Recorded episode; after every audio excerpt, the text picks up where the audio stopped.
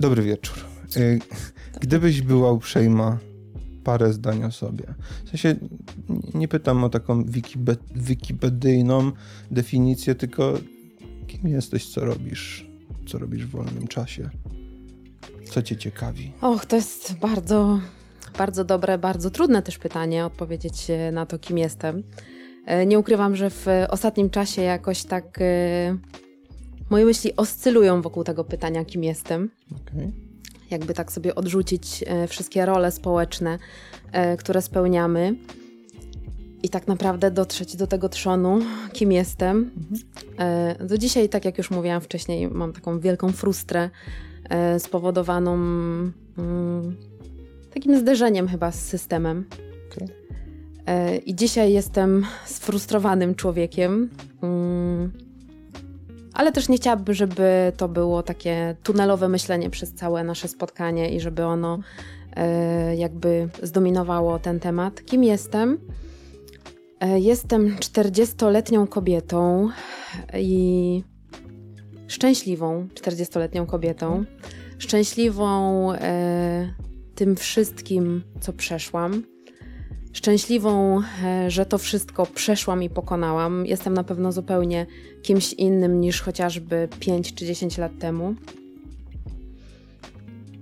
E, I, I cóż, no oczywiście oprócz tych wszystkich ról społecznych, które tam jakoś każdy bądź prawie każdy e, pełni, prywatnych i zawodowych, no to chyba najbliżej mi tej odpowiedzi do tego, żeby jakby sformułować ten trzon mój, kim mhm. jestem, e, to od zawsze, od zawsze, odkąd pamiętam, mam w sobie taką chęć zmiany świata e, na, na inny, po prostu, nie wiem, na lepszy w moim mhm. mniemaniu, ale na inny. E, w tych oczywiście zagadnieniach, które mnie gdzieś tam najbardziej albo wkurzają, albo interesują, albo bolą. E, I to akurat w moim przypadku są zwierzęta, ich dobrostan ogólny. E, I tak wyszło jakoś, że młodzież i dzieci. Bo tym się zawodowo zajmuję od, y, no, od bardzo, od bardzo dawna. Jestem nauczycielką od 16 lat, e, ale no. To wczesnoszkolne, tak? Y, w sensie? Nie, nie. A, ja okay. uczę y, klasy, jakby jestem, mam uprawnienia do, do właśnie nie do nauczania wczesnoszkolnego, hmm. tylko do nauczania języka polskiego klas od 4 do 8, no i wyżej. Okej. Okay. Mhm. Y, trochę gdzieś tam przy okazji to chyba bardziej o tanity, że jak dzieciaki to my, myślałem, że jakby że to takie się... bardzo tak, małe. Tak, tak, tak. mhm. tak. E, znaczy w sensie dziecko to dziecko chyba. Mhm. E, no właśnie. Po co i, i, no offense pytanie. Po co taka potrzeba misyjności, w sensie tego poprawiania świata? Bo to trochę jest, y, mam takie wrażenie, ja mam to samo, ale mam wrażenie, że to jest walka z wiatrakami. W sensie, że to jest i chyba w dalszej gdzieś części rozmowy przejdziemy do tego, to jest dosyć, dosyć klarowny przykład um, tego, co się wydarzyło dwa lata temu, mhm. ale y, wydaje mi się, że to jest cholernie niewdzięczne z jednej strony, a z drugiej strony e, może być e, męczące, frustrujące e, i tu nie mówię o zderzeniu z systemem, choćby na przykład tej dzisiejszej sytuacji, tylko takiego ogólnego, że jak jesteś jednostką i nie, trafisz w tryby maszyny, to można mieć takie przeświadczenie, że w zasadzie to się nie opłaca nic robić, bo, bo niewiele jest do zrobienia. W sensie takiej, takim, w takim szerszym obrazie. Ale, ale bardzo mnie ciekawi do czego, bo jakby to, czy się da coś zrobić, czy nie da się mhm. zrobić, pewnie zależy od przypadku. Bardziej mnie y, ciekawi to Jezusowanie. W sensie jakby nie, nie zahaczając religię, chodzi mi o to zmienianie świata na lepsze. Po co? Mhm. I skąd to się bierze? Bo jak ktoś mówi, w jednej z pierwszych rzeczy o sobie, że ma potrzebę zmieniania świata na lepsze, to to znaczy, że za tym coś musi być bardzo ważnego. Wiesz co, ja myślę, że za tym jest bardzo dużo y, rzeczy. To znaczy tak, to mm, jakby daleka byłabym od uogólnień takich, że jeśli ktoś zajmuje się, nie wiem, pomaganiem, to znaczy, że on jest dobry, bo niestety żyjemy w takich czasach, że nawet pomaganie stało się towarem i mówię to z pełną e, świadomością, e, bo, bo co, bo znaczy, że jeśli pomagam, to jestem dobra, tak? No nie, nie niekoniecznie musi tak to znaczyć, bo e, w tych czasach, gdzie e, mnóstwo ludzi po prostu zrobiło sobie z pomagania taki, mm, wiesz, sposób na życie, jakby też zaznaczenie swojej obecności w ogóle, e, jakby e, chcę być też dobrze zrozumiana. Wiadomo, że, że fajnie jest pomagać i, i dobrze, że my sobie wykształciliśmy mhm. jako cywilizacja taki sposób, e, jakby, że ja tobie zrobię, ja, ja tobie zrobię dobrze, bo za chwilę ty mi zrobisz dobrze, w sensie mhm. oczywiście takim ogólnym bardzo, ale niektórzy tym pomaganiem jakby wiesz, chodzi mi o to, że, nie, że w pomaganiu najważniejsze jest to, że ty tę, e, tę, tę, tę drugą osobę masz cały czas e, traktować jako podmiot. Ty nie możesz jej narzucać pewnych rzeczy. Ja prowadziłam przez kilkanaście lat, nie, przez kilka lat byłam liderką szlachetnej paczki. E, w mieście i tam w tych mhm. wioskach. I wiesz, i mnóstwo, mnóstwo się spotkałam e, razy z takimi sytuacjami, no jak, no ja pani kupiłam tam kanapę za 2000, a pani się kolor nie podoba? Wiesz, no to, jest, to, to nie jest pomaganie, o którym można powiedzieć, że to jest coś szlachetnego, bo to jest e, wyjście z założenia, że ja daję swoje pieniądze, czy tam uzbierałam mhm. i pani się ma podobać ta kanapa, bo ja tak zdecydowałam, rozumiesz? Mhm. Nie? Ale wracając do, do, do mhm. tego, o czym, od czego zaczęliśmy Hmm, jakby po co. Wiesz co, nie wiem, czy umiem odpowiedzieć na to pytanie po co. No po prostu taka jestem, ja zawsze taka byłam i e, od dziecka e, gdzieś to była duża część mnie i to było jakby pielęgnowane przez e, ich rodziców i przez nauczycieli, e, na których e, na, trafiłam w szkole podstawowej. To było zawsze we mnie. To było zawsze we mnie. Od już takiego małego dziecka E, obserwowanie też w domu, że taka właśnie działalność społeczna e, po prostu jest potrzebna. W szkole tak samo i, i to jak, jakby no poszło później dalej, nie? W jednych okresach mniej, w, drugi, w drugich jakoś więcej. E, oczywiście to wszystko, o czym ty mówisz, czyli ta frustra mega, to wypalenie, to jest zawsze, nie? No nie jakby jest we mnie ten aktywista ciągle, aktywistka, czasami na takim już mega wkurwieniu i mega zmęczeniu i to jest dobre, dobrze, żeby sobie zrobić wakacje od aktywizmu. Nie można być 365 dni w roku e, aktywistą e, i nawet trzeba właśnie odpoczywać, żeby, żeby się nie wypalić bo to jest taki, e, tak, taka, taka działalność, w której bardzo łatwo się wypalić, bo jest tych e, m, takich e, tych minusów jest dużo, bo ludzie, e, tak, to co przy, w przypadku strajku kobiet akurat mnie spotkało, nie? No to tam dużo ludzi sobie na mnie wylało jakieś swoje Mhm. nie chcę używać brzydkich słów, nie? Mhm. Ale no dużo takiej frustry na mnie okay. spadło. A, a, przepraszam, przepraszam, że wejdę w słowo. No. Masz teraz takie mówię za chwilę, ale żeby mi to pytanie nie, nie uciekło, mhm. masz teraz takie poczucie, że bardziej ci się oberwało niż zrobiłyście, czy też dołożyłaś się do czegoś dobrego? W sensie, bo jakby pomijając wszystkie takie techniczne nieprzyjemności, mhm. tak? Yy, to masz takie poczucie, że, że było warto? Tak, było warto, wiesz, dlatego mhm. że mm, ja w swoim życiu mam mm, taką chyba jedną z najważniejszych wartości, czy potrzeb, może to jest bardziej potrzeba niż wartość, i to jest potrzeba e, autentyczności. Bycia autentyczną, e, czy to w relacjach romantycznych, czy w przyjaźni, czy w pracy, czy właśnie w relacjach zawodowych. I to jest dla mnie zawsze, nie wiem skąd się nawet mi to wzięło, ale takie wiesz, zadanie sobie pytania, stanięcie przed lustrem, e, czy to, co robię, jest zgodne z tym, co ja myślę i z tym, co ja czuję. I okay. bardzo mi mhm. zawsze zależy na tym, po prostu, żeby to wszystko było ok, tu jest tak, tu jest tak, że to się zgadza. Nie umiem mhm. funkcjonować, mm, bardzo mnie to frustruje e, w taki konformistyczny sposób, choć oczywiście no, życie czasami wymaga konformizmu, nie? Mhm. Ale, ale mogę sobie e, śmiało odpowiedzieć, że właśnie mm, jestem autentyczna w tym, co robię, w tym, co czuję, w tym, co myślę, to wszystko się zgadza. E, I nie umiałabym funkcjonować dalej, chociażby w tym miejscu pracy, w którym byłam, mhm. wiedząc, że tam kilkoro osób po prostu podłożyło mi takie świnie, nie? Okay. I ja dostałam tam swoje baty, ale to jest tak, na takiej zasadzie, że teraz wtedy, wiesz, mega deprecha i, i takie, że w ogóle what the fuck, nie? Przecież kurde, to była moja przyjaciółka, nie? Razem piłyśmy wódkę, w ogóle o co chodzi, nie?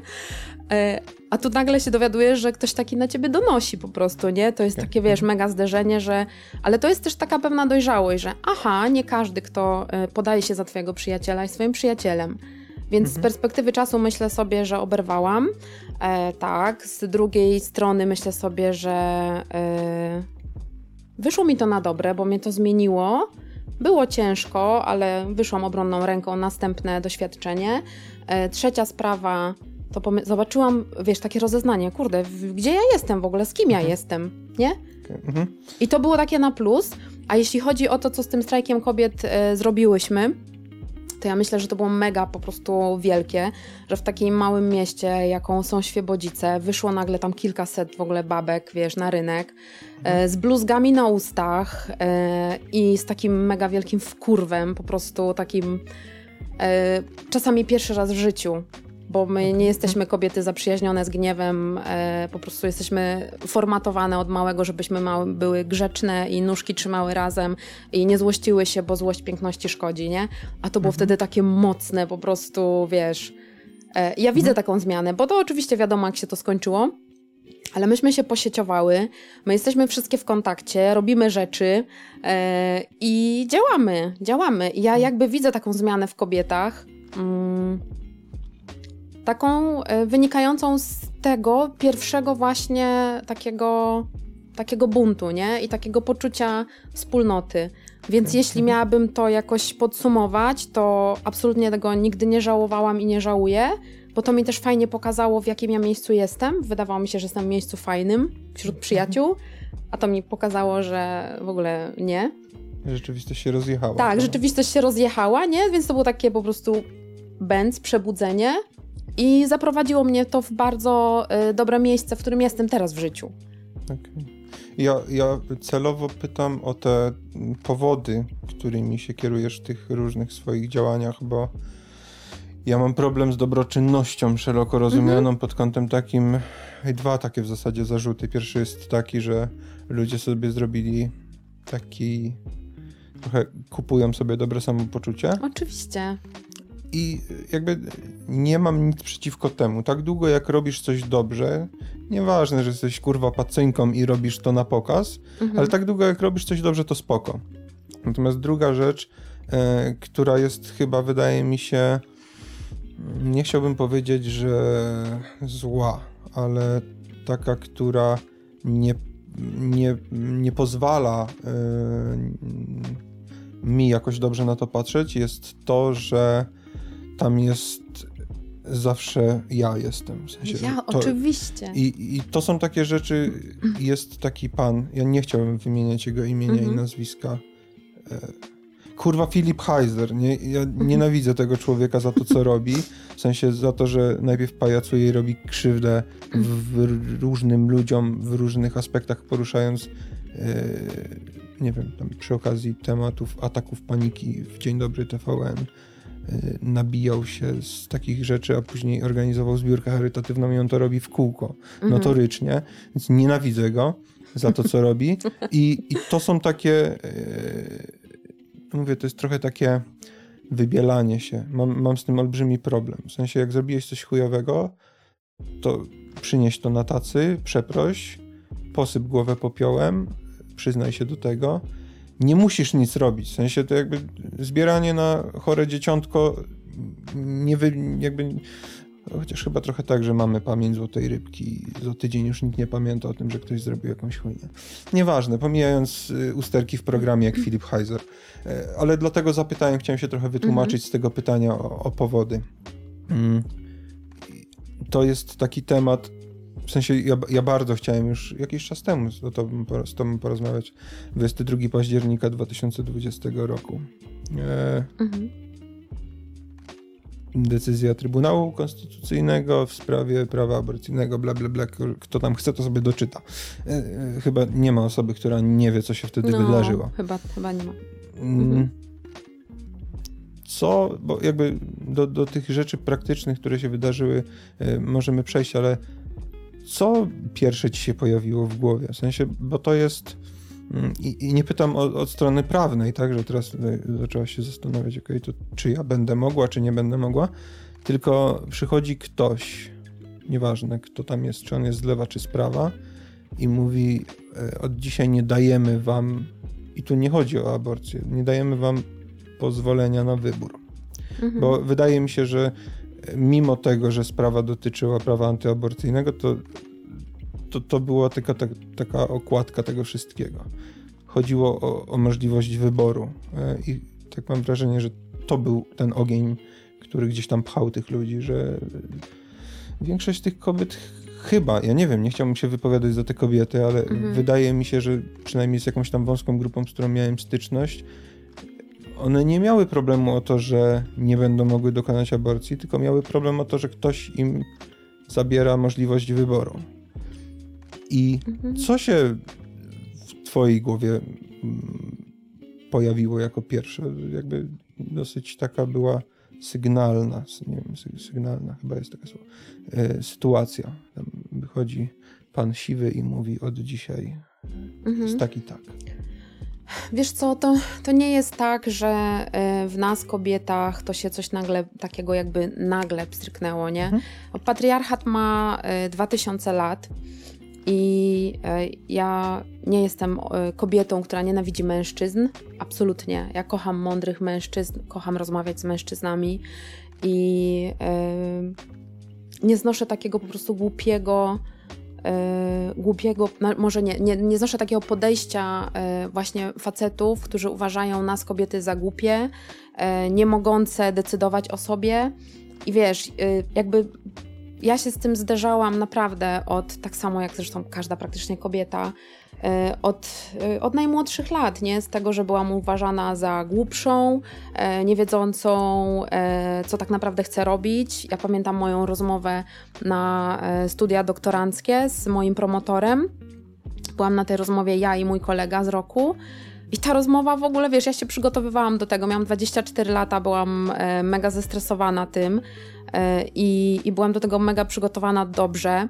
I pamiętam, właśnie pojechałam na tę rozmowę, a on e, do mnie mówi tak, pan profesor, ale co pani tu robi? Przecież pani zaraz wyjdzie za mąż, zaraz pani zajdzie w ciążę. Po co pani to, nie? I wiesz, mhm. No i e, z moim kolegą była rozmowa, domyślam się, zupełnie inna, nie? I, e, I my kobiety bardzo często się stykamy z e, takim, zresztą nawet w domu moja babcia tak mówiła, nie?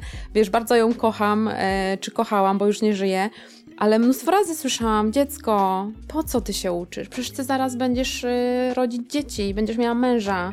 Ty nie jesteś do tego. Zobacz, twoja mama się tyle uczyła i co? I co? I nie wykorzystuje tego. I jakby mhm. E, to w nas buzuje e, od dawna, to takie nawet może nieuświadomione, to, że my, wiesz, od stu Maria Curie-Skłodowska nie mogła odebrać swego Nobla, bo ona nie miała prawa wstępu, żeby go odebrać. My tak naprawdę od stu lat dopiero jako kobiety mamy y, prawo, prawa publiczne, to jest przecież no, w historii świata to jest mhm. mega, mega, e, mega mm, krótki czas.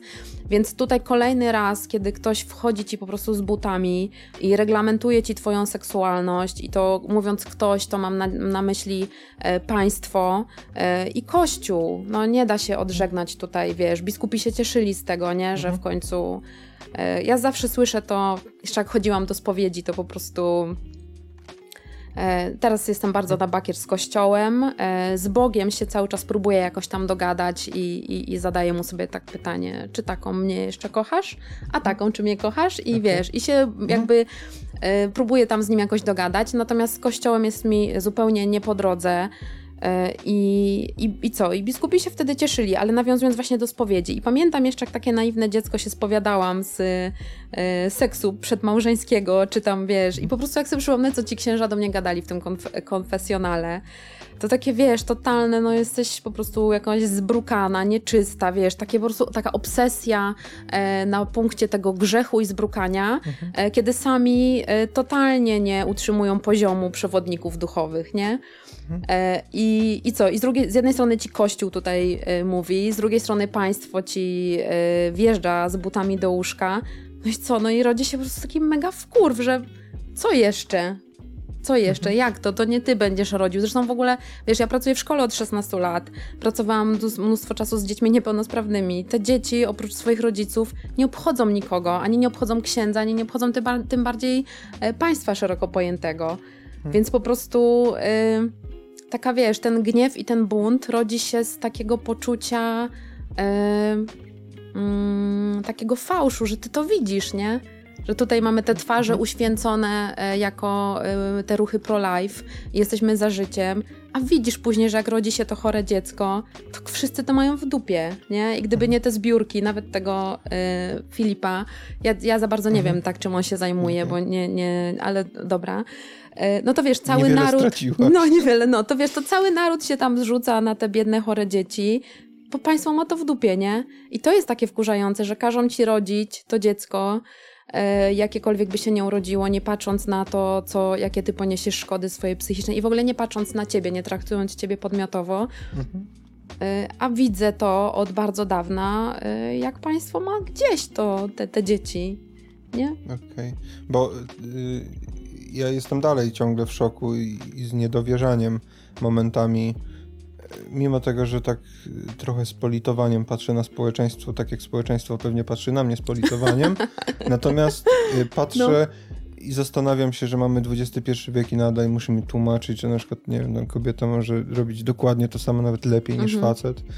Y, jest to, jest to chore, ale no, ja mam takie poczucie, że poza swoim ogródkiem i poza na takim poziomie traw, nie jestem w stanie zrobić nic więcej. Ja mogę choćby przez to zaprosić tutaj ciekawych ludzi, ciekawe mm.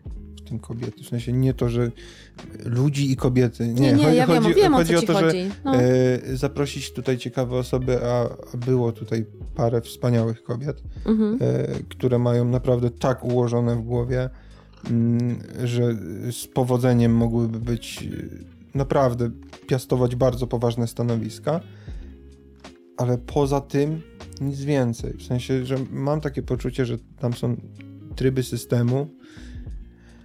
I właśnie, i, i dla mnie jedynym takim, e, jak, jak nas, nastała ta rzeczywistość, to ja miałem takie. Z jednej strony trzymałem bardzo mocno kciuki za was. Mhm. E, sam się dokładałem w mojej tylko i nikomu innej nieznanej mhm. e, skali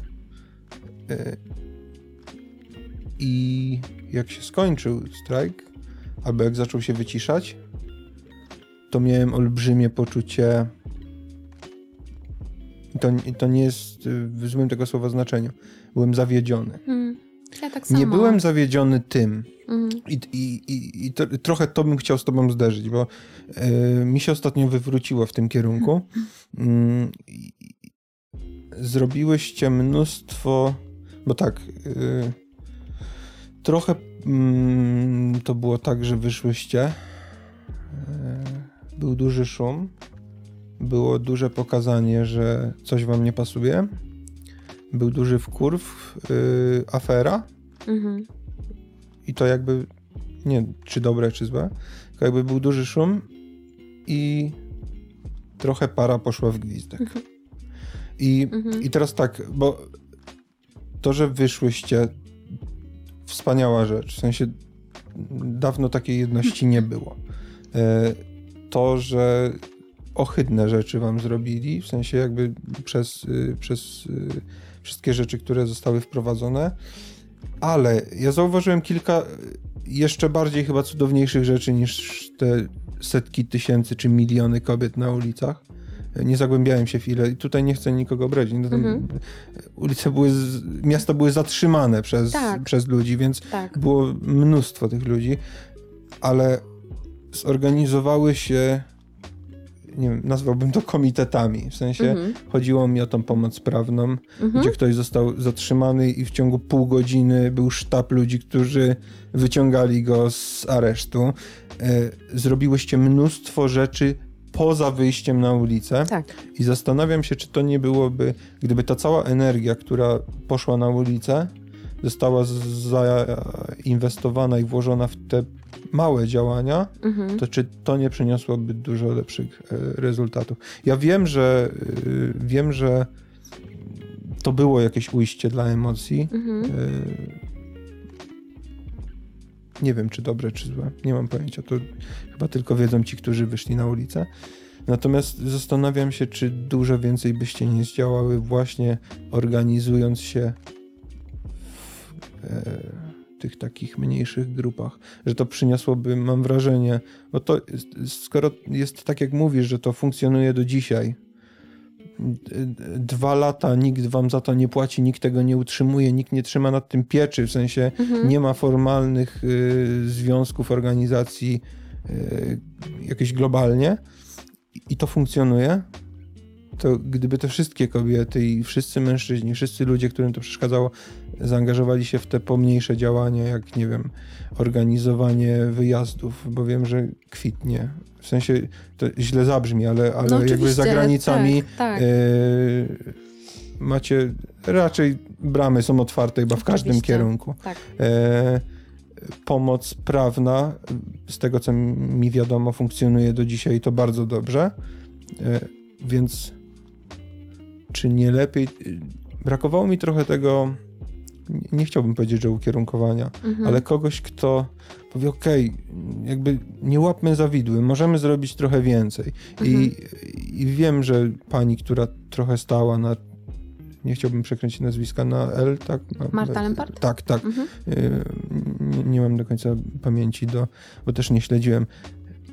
Miałem takie wrażenie, że ona będzie trochę głosem rozsądku w tym wszystkim. Mhm.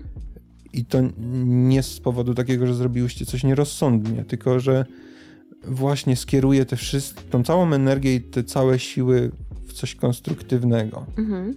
I nie mówię, że wyjście na ulicę nie było konstruktywne, tylko jakbym sobie popatrzył na szale to, co się wydarzyło przy okazji, mam wrażenie, że jest dużo bardziej wartościowe niż to, co się wydarzyło w tym takim obrazku zrobione jako zdjęcie w ramce pod Mhm. tytułem Marsz Kobiet. Się zajebiście się patrzyło, jak zablokowały, ludzie zablokowali miasta, ronda, yy, fantastycznie się słuchało śpiewów i tak dalej. To było, to, to, było to był bardzo fajny teatr, taki w dobrym tego słowa znaczeniu Mhm. i w dobrym wykonaniu. Tylko brakuje mi takich, yy, brakuje mi tej energii zaangażowanej w takie poboczne działania, które wydaje mi się, że jak się okazuje w długiej perspektywie przyniosłyby dużo, dużo, dużo więcej. A czy wiesz, y, odnosząc się do tego, y, że czy, czy by było lepiej, y, to jest właśnie, to było fantastyczne, że kobiety wyszły na ulicę, niektóre pierwszy raz po prostu wykrzyczały to wypierdalać. Y, I jak później rozmawiałyśmy, to to, to zrobiło takie, takie rzeczy w ich osobistych historiach, że pierwszy raz odważyłaś się po prostu powiedzieć, wiesz, przeknąć na ulicy, nie? Gdzie przecież kobieta nie przeklina, bo jest świetlistą energią i, i nie może takich słów używać. E, więc to było mega takie domknięcie jakby tego cyklu, tego e, wypuszczenia gniewu. Mhm. To musiało być. To musiało być i to było świetne, e, że tak to było, że tak, że, że tak to wyszło, bo to po prostu była taka manifestacja i to nas jednoczy do tej pory, jak sobie przypomnimy taką wielką energię. No ale no jak, jak, jak to jest w takich wielkich zrywach, wiadomo, że to później z czasem słabnie. Zaczęły się represje, e, zaczęły się zatrzymania, zaczęły się spisywania przez policję, zaczęły się sprawy, zaczęły się, tak jak moje, dyscyplinarkę, e, dyscyplinarki. E, ludzie się zaczęli trochę bać, zaczęli myśleć sobie, kurczę, co z tego wyjdzie. No stało się później, jak się stało. E, I, ale nie mam takiego, wiesz, poczucia, że to para poszła w gwizdek. E, To jest naturalna kolej rzeczy, że takie wielkie ruchy mają swoją falę i tutaj to było takie, wiesz, bardzo, Mhm. bardzo mocny, a później to się rozeszło. Wiadomo, że wiesz, e, nie każdy mógł na tej barykadzie stać długo, nie każdy mógł robić. Jakby podzieliłyśmy się. Ta, która mogła, dawała kasę, nie? E, Ta, Mhm. która mogła, była na barykadach. Ta, która mogła, wspierała inne kobiety. I to do tej pory tak działa. Wiadomo, że to już jest, e, no, jakby taka kolej rzeczy, nie? Na tych barykadach nie można być cały czas, nie można e, tego blokować, e, chociażby tych rąd, które blokowałyśmy i, i stać na tych schodach ratusza.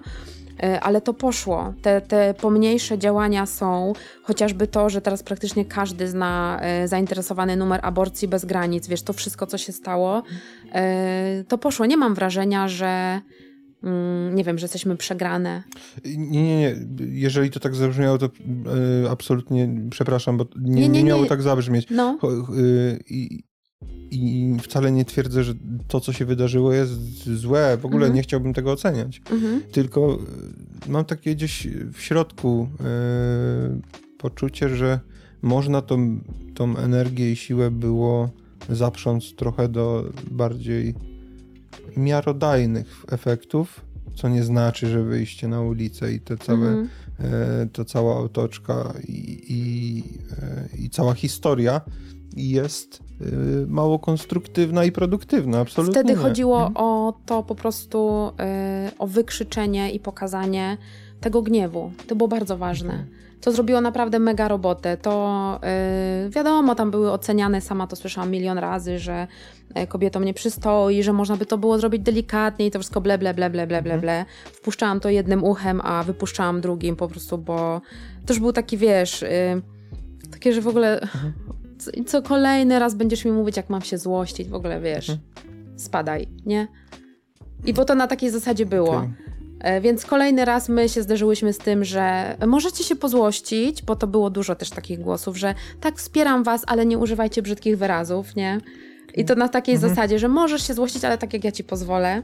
Więc to było zajebiste, że po Mhm. prostu wyjście na ulicę i wykrzyczenie tego właśnie tych słów. Nie Mhm. chcę już, bo cię się bardzo dużo naprzeklinałam, więc już e, nie Wyczerpa, chcę... Wyczerpałaś limit. Wyczerpałam limit, ja jestem bardzo, y, bardzo dużo używam przekleństw i daje mi to po prostu mega poczucie y, takiej ekspresji, a, a nie? nie przystoi. No wiadomo, że nie przystoi, wiadomo, że nie przystoi. Mogłabym tam czasami ograniczyć rzeczywiście, ale że tak powiem, używałam przekleństw zanim to było modne. Nie? No Bo w strajku kobiet się tak stało. Okej. Znaczy w sensie mówię, to, to jest taka historia, wiesz, bo jak sobie pomyślę o tej na przykład i, i to, to nie, nie będzie przesadzone. Eee, chyba, że będzie. Nie wiem, tam nie interesuje mnie to. Jak sobie pomyślę o tej tragedii, która się dzieje za naszą wschodnią granicą, Mhm. to trochę, trochę mam takie wrażenie, oni też mogliby wyjść na ulicę, nie? I, i Mhm. w sensie t- tam się przeciwstawiać, robić Mhm. manifestacje yy, i mamy trochę taki obrazek tam z Moskwy, Nowosybirska chyba, tak? Mhm. Te, te manifestacje, gdzie tam łapanki młodych ludzi były. Yy, Więc, więc Ukraina też mogłaby wyjść na ulicę, manifestować, krzyczeć do całego świata, że jest źle, że zróbcie Mhm. coś. Ale oni się wzięli do roboty, w sensie oni się poważnie wzięli do roboty i Mhm. to jakby totalnie nie, nie odnoszę, nie próbuję tutaj e, brzmieć jak ktoś, kto, nie wiem, ocenia teraz strajkę. Mhm, ja jestem, mhm. kurwa, socjologiem, teraz będę oceniał. No. Nie, absolutnie nie. Jestem bardzo dumny i bardzo, bardzo yy, pełen podziwu Mhm. dla tego wszystkiego. Trochę zawiedziony, ale nie waszym działaniem, a efektami tych działań. Mhm. Y, No i, i wiesz, i, i oni się zorganizowali, nie? Tam już pomijając takie rzeczy jak tam masowe wstępowanie do armii, szkolenia i tak dalej, ale mam takie wrażenie, że, że tam jest pakowana, że tam ktoś naprawdę chłodno na to popatrzył. Myślę, że nie chciałbym porównywać, ale że skala jakiegoś takiego niebezpieczeństwa czy wchodzenia z butami w czyjeś życie, to jakby trochę, trochę można mm, przełożyć. W sensie nie Mhm. jeden do jednego, tam giną ludzie. Tutaj też giną, Tutaj też ginęli tak. ludzie. Mhm. Natomiast chodzi o to, że mam wrażenie, że tam ktoś chłodnym okiem na to wszystko patrzy, mówi.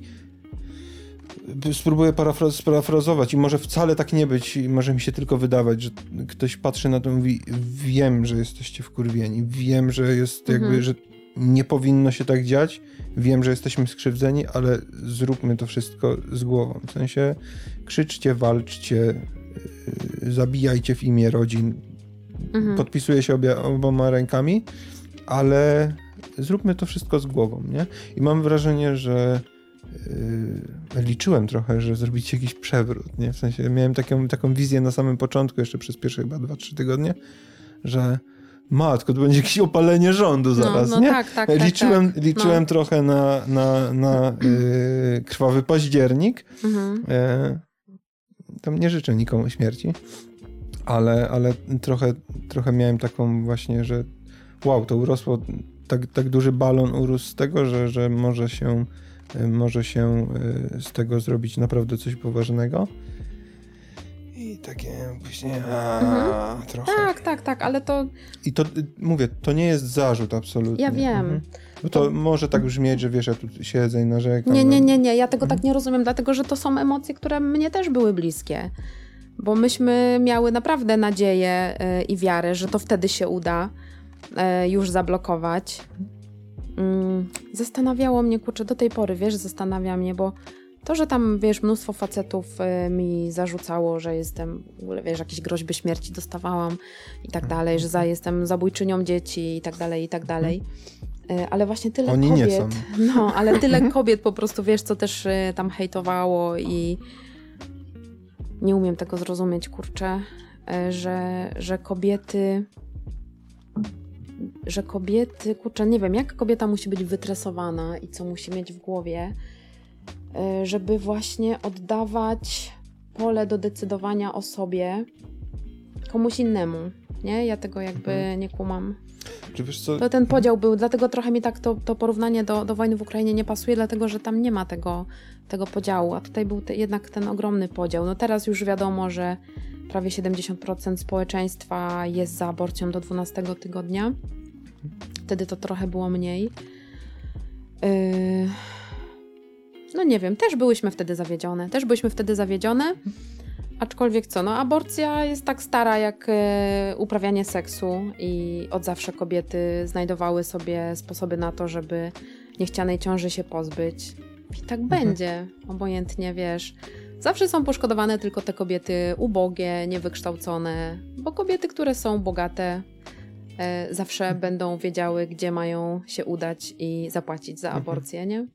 To jest y, no. a, propos, a propos tego podziału i, jakby mm, bo chciałem zapytać o to nie, w waszym otoczeniu, w sensie tak jak ty to widziałaś. Mhm. Można powiedzieć jakoś, jak się rozkładała ilość kobiet, a mężczyzn na strajkach? W sensie w ogóle brali udział?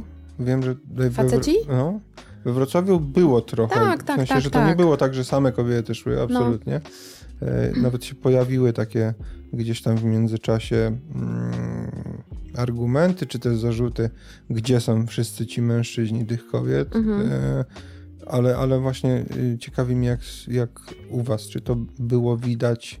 Tak, było. Nie pytam o jakieś no, procentowo, no. tylko czy, czy to był jeden chłopak na na 200 kobiet, czy nie wiem, było was połowa na pół? Nie, na... połowa chyba nie, ale wiesz co, na przykład w Świdnicy, która jest y, obok Świebodzic, no to tam y, strajk kobiet prowadzili faceci. To był taki Lechu o. i taki mhm. Marcin. Y, I to oni zorganizowali strajk, nie? Czy w Wałbrzychu mhm. też właśnie była Marta, ale też był taki Roman i no, dużo było facetów zaangażowanych w to. Aczkolwiek y, nie uważam, że mm, tak bardzo. A czy nie, to jest fajne, to jest super, że mężczyźni nas wspierają. E, tylko kiedyś miałam właśnie taką rozmowę całkiem niedawno z taką kobietą wykształconą i taką, wiesz, prowadzącą swoją firmę. Mhm. I ona mówi coś takiego, że jak mężczyźni się po prostu nie zaangażują i nie będą po naszej stronie, to nam się nie uda. I ja mam taki trochę, wiesz, bunt na to, nie?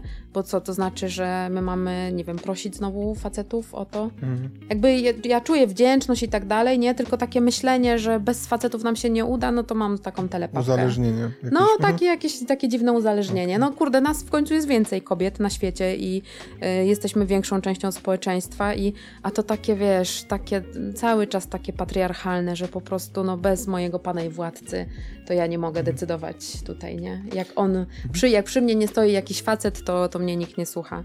A mam na to taką alergię dużą. Okay.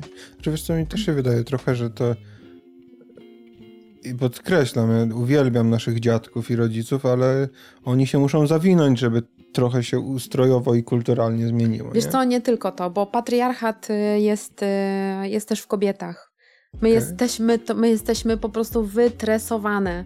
Wytresowane do tego, mhm. że tato siedzi i brat siedzi, a siostra i mama podają mu obiad. Pracujemy tak samo. Mąż mhm. pracuje, żona pracuje, ale to żona pierze, gotuje, sprząta, przychodzi na wywiadówki. Ja pracuję od 16 lat w szkole. Na wywiadówkach są same mamy. Za edukację są mhm. odpowiedzialne kobiety. I one pracują mhm. tak samo ciężko jak faceci, zarabiają oczywiście mniej, bo cały czas w Polsce kobiety 20% mniej zarabiają. E, I tak, na tych samych stanowiskach.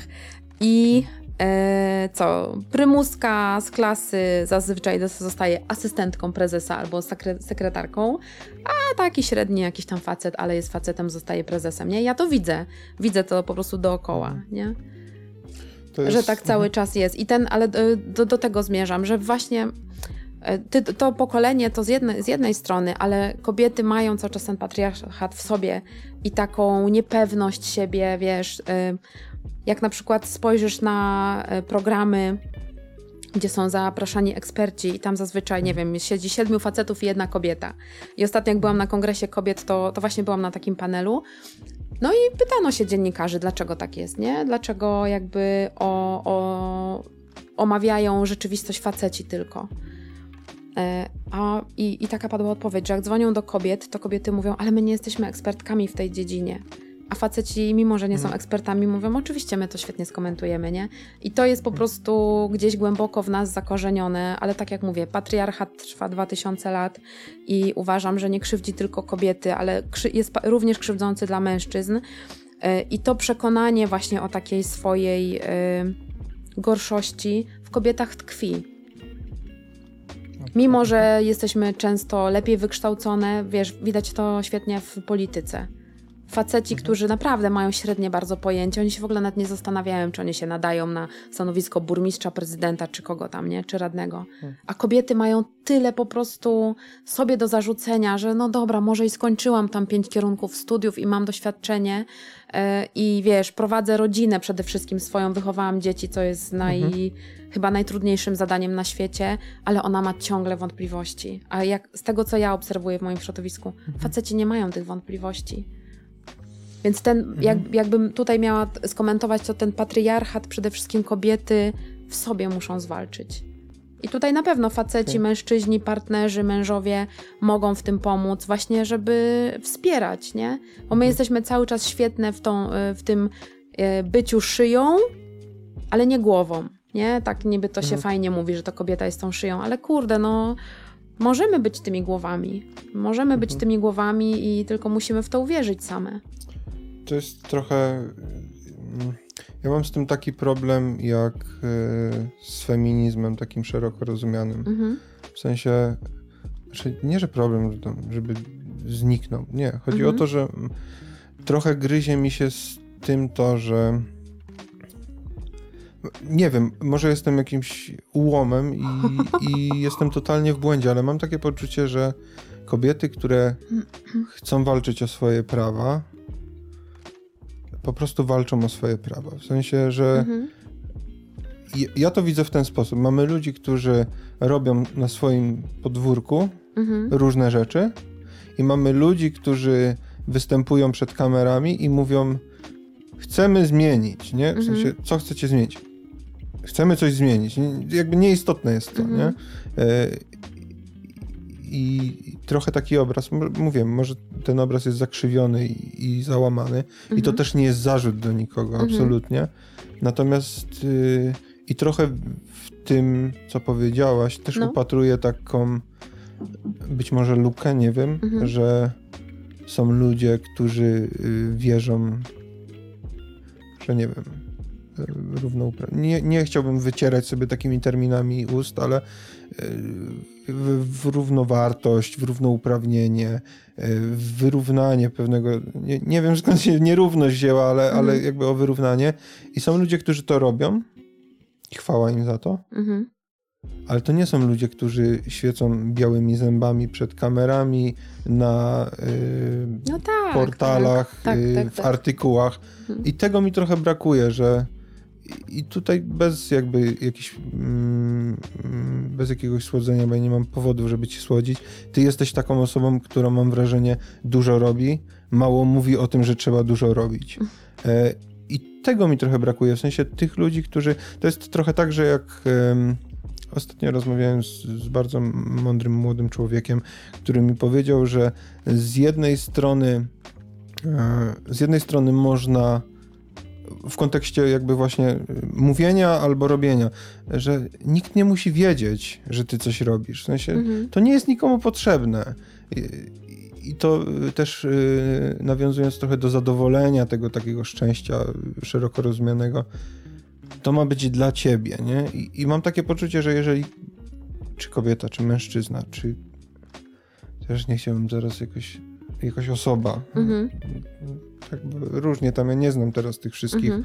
ja nie chciałbym nikogo urazić. Jeżeli ktoś, mhm. o, jeżeli ktoś chce walczyć o swoje wartości, no to walczy, robi różne rzeczy, angażuje się i tego mi brakuje, że jak mamy jakiś na przykład ruch y, feministyczny, mhm. to ja tam słyszę dużo krzyczenia, mhm. dużo rozdzierania szat. Mhm. Y, nie mówię, że to jest złe, ale a mało takiej pracy u podstaw. Nie, nie to, nie, to jesteś okay. niedoinformowany. Okej, okay. no, to, to jesteś, bardzo... niedo, mhm. nie, jesteś niedoinformowany, bo tego się mnóstwo, mnóstwo dzieje, mm, że tak powiem, nie wyrabiamy na zakrętach.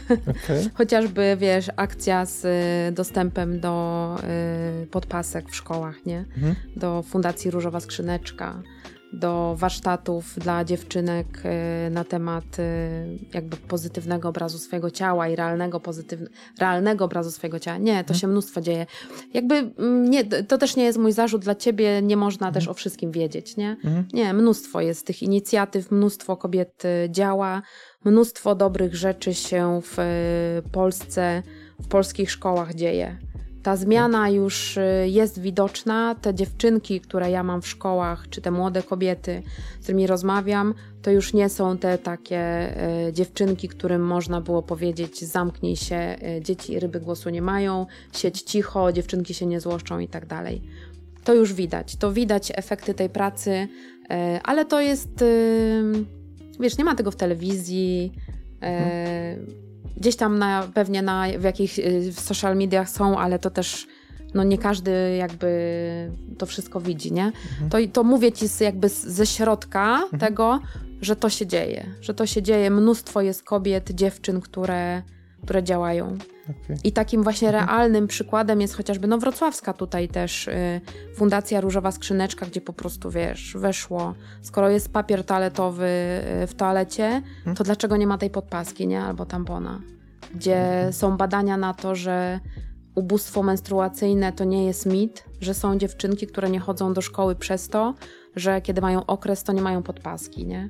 A ubóstwo w sensie, że nie stać ich po prostu na artykuły higieniczne. No, no dziecko jest uzależnione od rodzica, mhm. nie? Jeśli mm, rodzice zapiją, e, to nie myślą o tym, żeby dziecku kupić podpaskę, okay. nie? No. Ten, ten, ten, ten mój wąski obraz na pewno się bierze stąd, że ja też nie jestem zaangażowany w dużo rzeczy, ale to jakby dobrze, że mnie wyprowadziłaś z błędu, mm. bo, bo mówię, ja miałem taki, takie wrażenie, że zdecydowanie właśnie więcej jest tych krzyczących niż tych robiących, nie? Nie. Ale okej, okay, to super, to, to bardzo się cieszę. E, no te krzyczące y, widać zazwyczaj, ale to dobrze, bo to wiesz, mhm. każdy ma tutaj y, każdy ma tu swoją rolę do zrobienia, nie? Okay. Wiadomo, ta praca u podstaw to jest coś, co przy czym trzeba się najbardziej natyrać. Trzeba zaangażować dużo swoich pieniędzy, bo to są fundacje. Ja też pracuję właśnie w takiej fundacji e, Endomama. Mm, I no co, no często po prostu angażujemy swoje własne środki, nie? Piszemy jakieś, e, piszemy granty, dostajemy tam część pieniędzy z e, urzędu, z różnych jakichś miejsc, ale najczęściej trzeba na początku zaangażować swoje środki. Mnóstwo jest naprawdę świetnych inicjatyw y, kobiecych, właśnie chociażby to, czego rząd nie robi, nie?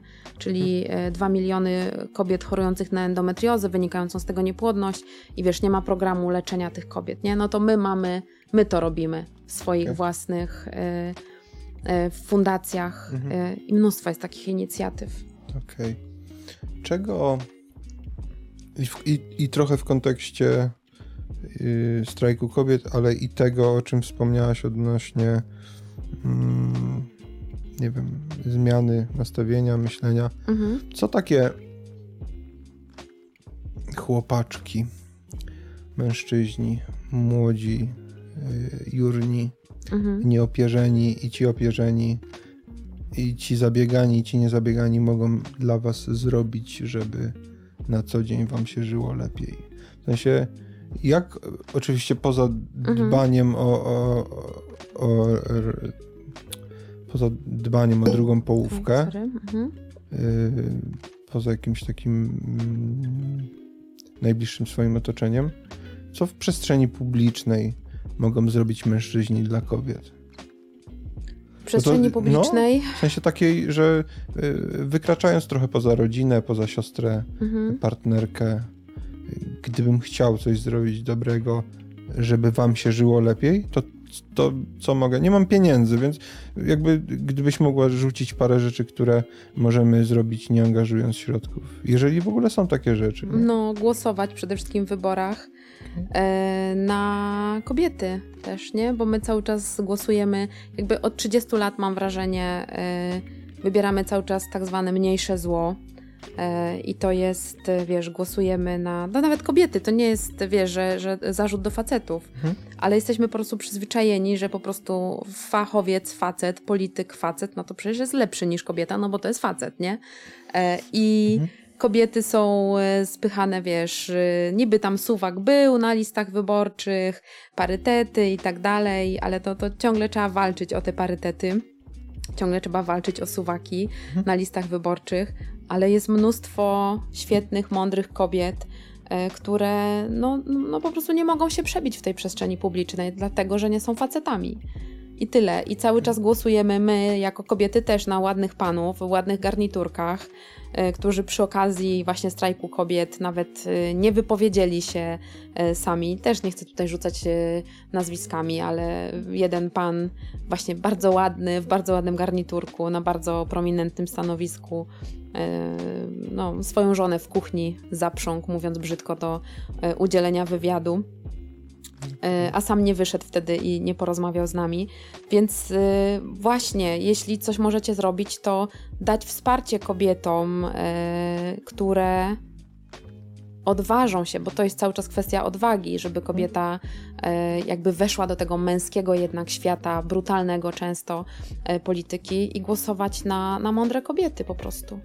Bo tych mnóstwo, jest mądrych, naprawdę fantastycznych, wykształconych świetnie, nie lepiej, o jednego, nie lepiej od niejednego faceta e, kobiet i też zaufać w to, że my mamy inną wizję świata. Ja jestem przekonana, że gdyby naprawdę kobiety rządziły tym światem, to nie byłoby wojen, bo to nie jest to kompletnie nasza retoryka, bo żadna matka nie wysyłałaby swoich dzieci na śmierć. Wojny są wymysłem, jestem o tym przekonana, facetów. To wynika z rywalizacji, e, z pokazania właśnie siły, prężenia tych mózgu. E, Jestem przekonana o tym, że gdyby kobiety doszły do władzy i było nas więcej u władzy, czy w ogóle byłybyśmy u władzy, bo teraz e, ten świat jest męski, on jest skrojony pod facetów i przez facetów, i to faceci nam mm, ten świat ułożyli i tłumaczą nam o tym cały czas, co będzie dla nas dobre, lepsze i tak dalej. To jestem pewna, że ten świat wyglądałby lepiej. Dlatego to, co możecie zrobić, to wspierać kobiety na listach wyborczych i głosować na nie. Okej. To y, przy okazji wyborów to jest, w sensie wydaje mi się, że to jest taki mały ułamek, bo są rzadko, w sensie jakby ta częstotliwość Mhm. jest. A tak na co dzień, Mhm. co, co możemy zrobić na co dzień? Już pomijając bycie miłym i uprzejmym i, y, i nie, nie faworyzowanie.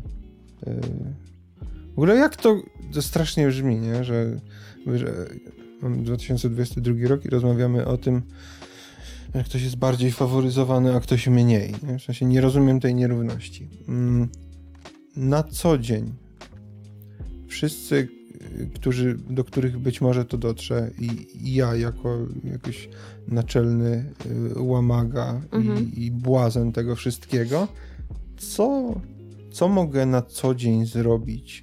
W sensie chodzi mi o taką małe cegiełki, które mhm. będzie można dorzucać taki kamyczek do ogródka poza choćby tymi wyborami, żeby zmieniać ten świat w kierunku trochę bardziej przystępnego. Mhm. Wiesz co, ja mam takie przekonanie, że jakby najbardziej możemy się przysłużyć w ogóle sobie wszyscy w świecie, dbając o samych siebie. I ja myślę i widzę to też, że zakładnikami patriarchatu nie są zakładniczkami tylko kobiety, które mają najlepiej rodzić dzieci, siedzieć w kuchni i się nie odzywać, ale mężczyźni właśnie, bo jest taki kult samca, nie mężczyzny, tylko samca, który nie okazuje emocji, e, tak, bo emocje czynią, okazywanie emocji czyni mężczyznę słabym. Ten samiec ma prężyć swoje muskuły, w sensie też metaforycznym, e, ma nie okazywać słabości, ma nie płakać, bo płakanie jest niemęskie, E, I taki tworzy się z niego właśnie e, no, taki zakładnik tego, tego wizerunku.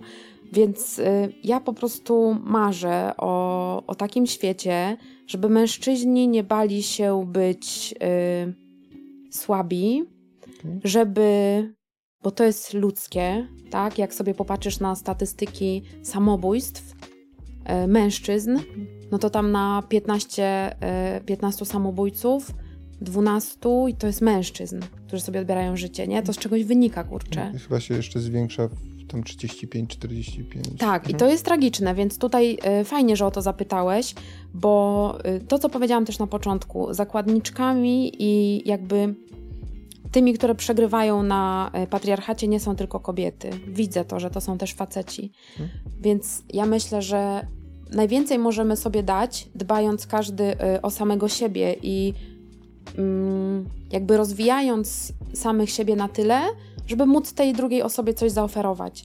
I ja bardzo mhm. marzę o tym, żeby faceci mieli przyzwolenie na to, e, żeby poczuć się słabymi, żeby e, w momencie, kiedy mają kryzys psychiczny, to nie śmiali się z siebie nawzajem, co często słyszałam, że jesteś jak baba, musisz iść do psychoterapeuty albo do psychiatry i wiesz, i mężczyźni nie idą, bo się wstydzą e, tego. Myślę, że właśnie gdybyśmy dali sobie przestrzeń na to, żebyśmy mogli być po prostu ludźmi już bez takiego sztywnego podziału na te kobiece role i, i męskie, to byłoby nam y, wszystkim lepiej, bo po prostu tworzylibyśmy autentyczne więzi. Bo trudno jest y, stworzyć więź, prawdziwą relację y, w związkach damsko-męskich, damsko-męskich z kimś, kto no, jest zablokowany na te swoje takie gorsze, powiedzmy, w cudzysłowie mhm. oczywiście, na te swoje gorsze czy słabsze momenty. Więc tego bym sobie życzyła, żebyśmy sobie po prostu dali mm, taką przestrzeń na, na bycie takimi autentycznymi, y, autentycznymi ludźmi w tych i lepszych, i, i słabszych momentach. Wydaje mi się, że z tego by wyszło dużo naprawdę y, dobrych rzeczy w takim wspieraniu. Że facet by wtedy nie mówił do kobiety, że właśnie jesteś słabą babą, E, bo sobie wymyślasz modę na psychoterapię i tak dalej, nie? Tylko właśnie no, spotkalibyśmy się w takim po prostu, w takiej równości. Okej. Okay. Wiesz co, y, bo w kontekście tych, y, tych wrażliwych, y, wrażliwych mężczyzn mhm. mam znajomych ze studiów, którzy zresztą i są zaangażowani trochę też w ten projekt i byli tutaj gośćmi. Mhm. I wiesz, jak z olbrzymim rozczuleniem i z olbrzymią nadzieją patrzę na 20, 21, 22-latków, którzy przychodzą i potrafią przed kilkoma tysiącami osób powiedzieć e, jakiejś obcej osobie, bo mhm. większość z nich y, przy tym pierwszym kontakcie była, byliśmy sobie obcy mhm. i potrafią powiedzieć o tym, co ich wzrusza. Y, to są fantastyczni, inteligentni, bystrzy, mhm. młodzi ludzie bardzo wrażliwi, delikatni. Y, z olbrzymią nadzieją na nich patrzę, bo to jest. Mhm. Oczywiście to, to nie chciałbym wrzucać do worka wszystkich, ale coraz częściej spotykam być może sobie wybieram trochę, być może Mhm. w takim otoczeniu i w takich warunkach trafia się więcej takich ludzi. Coraz bardziej potrafiących docenić jakieś piękno, e, uczuciowość, wrażliwość. Mhm. Gość, który mi opowiada o filmie, na którym płakał i ja mam takie... Zaraz ja się rozpłaczę, Mhm. bo, bo jest tak, bo, bo jakby tak z takim zaangażowaniem i z taką wrażliwością o tym mówi liczę, że to, że to będzie przyszłość społeczeństwa, bo to są naprawdę. I to nie tylko mówię o, facetach, y, ale, ale jakby w kontekście tej Mhm. słabości trochę. Mhm. y, Bo chyba naturalnie wy jesteście dużo bardziej wrażliwe od nas. No tak. Mm, Ale, ale to też nie jest. Kurczę, trochę się zrobiło z tego taki ping-pong, a nie chciałbym, żeby to tak brzmiało. W sensie, że wy jesteście, a my jesteśmy. Nie, nie, chodzi o to, że dużo częściej dajecie upust emocjom niż my. Mhm. E, Co nie jest ani dobre, ani złe, tylko po prostu się zdarza częściej, choćby z powodu takiego, że jak pójdziemy w sobotę na imprezę y, na rynek do klubu i komuś jest, facetowi jest y, przykro, że żadna się nim nie interesuje, to nie powie tego swoim kolegom. Mhm. tylko wróci do domu albo wypije kolejne dwa mm, kieliszki i mm, pójdzie się bawić. E, Ja też bym sobie życzył tego, w sensie, ale to wynika z, chyba mam trochę wrażenie, że miałem tutaj przyjemność gościć dwie, mm, jedną bardzo moją bliską koleżankę, która jest psychologiem y, i, i jej współpracowniczka, Mhm. które mówiły o tym, że jest bardzo duża dźwignia, że, że to się coraz nabiera trochę rozpędu. E, ta taka kultura równości e, już. Chociaż ja mam jeszcze spory problem z y, takim naznaczaniem ludzi, szczególnie chyba w, farmakote, w farmakoterapii, Mhm. leczących się w zakładach zamkniętych, otwartych, półotwartych Mhm.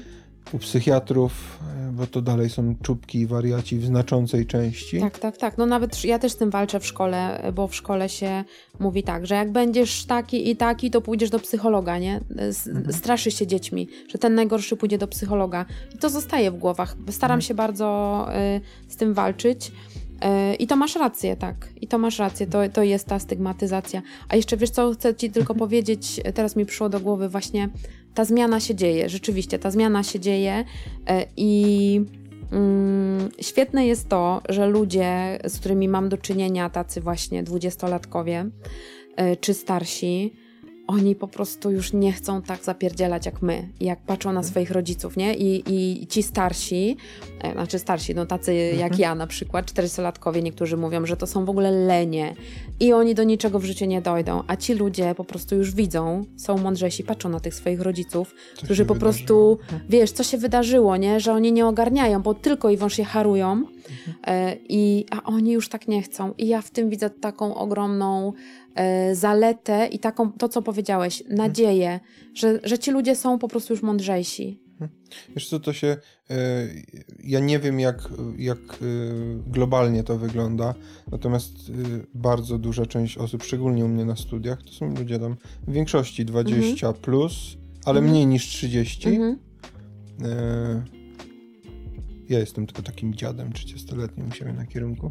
Mhm. Ch- chyba jeszcze tam jedna osoba, ale chodzi o to, że oni generalnie mają w dupie kasę, nie? W sensie Mhm. oni chcą godnie zarabiać, ale już zdarzyło mi się kilka razy usłyszeć, że ktoś odrzucił na przykład jakoś tam mm, Mhm. dobrze płatną pracę ze względu na to, że na przykład, nie wiem, on nie chce robić nadgodzin, nie? No i no właśnie to jest mega. Y, spoko, w Tak. sensie tym bardziej w takim momencie, że e, mam takie wrażenie, że już to nie jest tak, że to się teraz wydarzyło, tylko my już tam powiedzmy z 5, 6, może nawet 10 lat temu przestaliśmy wyrabiać. No właśnie. E, I to jest trochę w analogii do, do tego y, zapieprzania i zakrętu, trochę tak jak jazda z 200 na godzinę po autostradzie. Mhm. I nie wiemy, że mamy popsute hamulce, nie? Mhm. I, mm, być może zwiększający się odsetek osób popełniających samobójstwa, diagnozowanych i tak dalej, bierze się choćby stąd, że już zdążyli przywalić Tak. yy, w bandę. Mhm. Mm, I tego się trochę obawiam, bo to nie jest tak, że to się wypłaszczyło, tylko się rozpędza. Trochę jest taki trend nie wznoszący, tylko wznoszący, to, mhm. okay, no, że jakby tego jest coraz więcej. E, jak ostatnio usłyszałem, że to jest, nie chciałbym teraz, dobra, nie, ja nie będę mówił, bo to nie chciałbym przekłamać, ale chodzi o y, taką korelację, ile śmierci względem wypadków co do samobójstw, jeżeli chodzi o polskie statystyki, to jest mhm. tam x więcej samobójstw niż ludzi ginących w mhm. wypadkach, nie? No, I tak no. sobie myślę, ja miałem gdzieś w swoim otoczeniu, zresztą nawet ostatnio mieliśmy tutaj rozmowę, yy,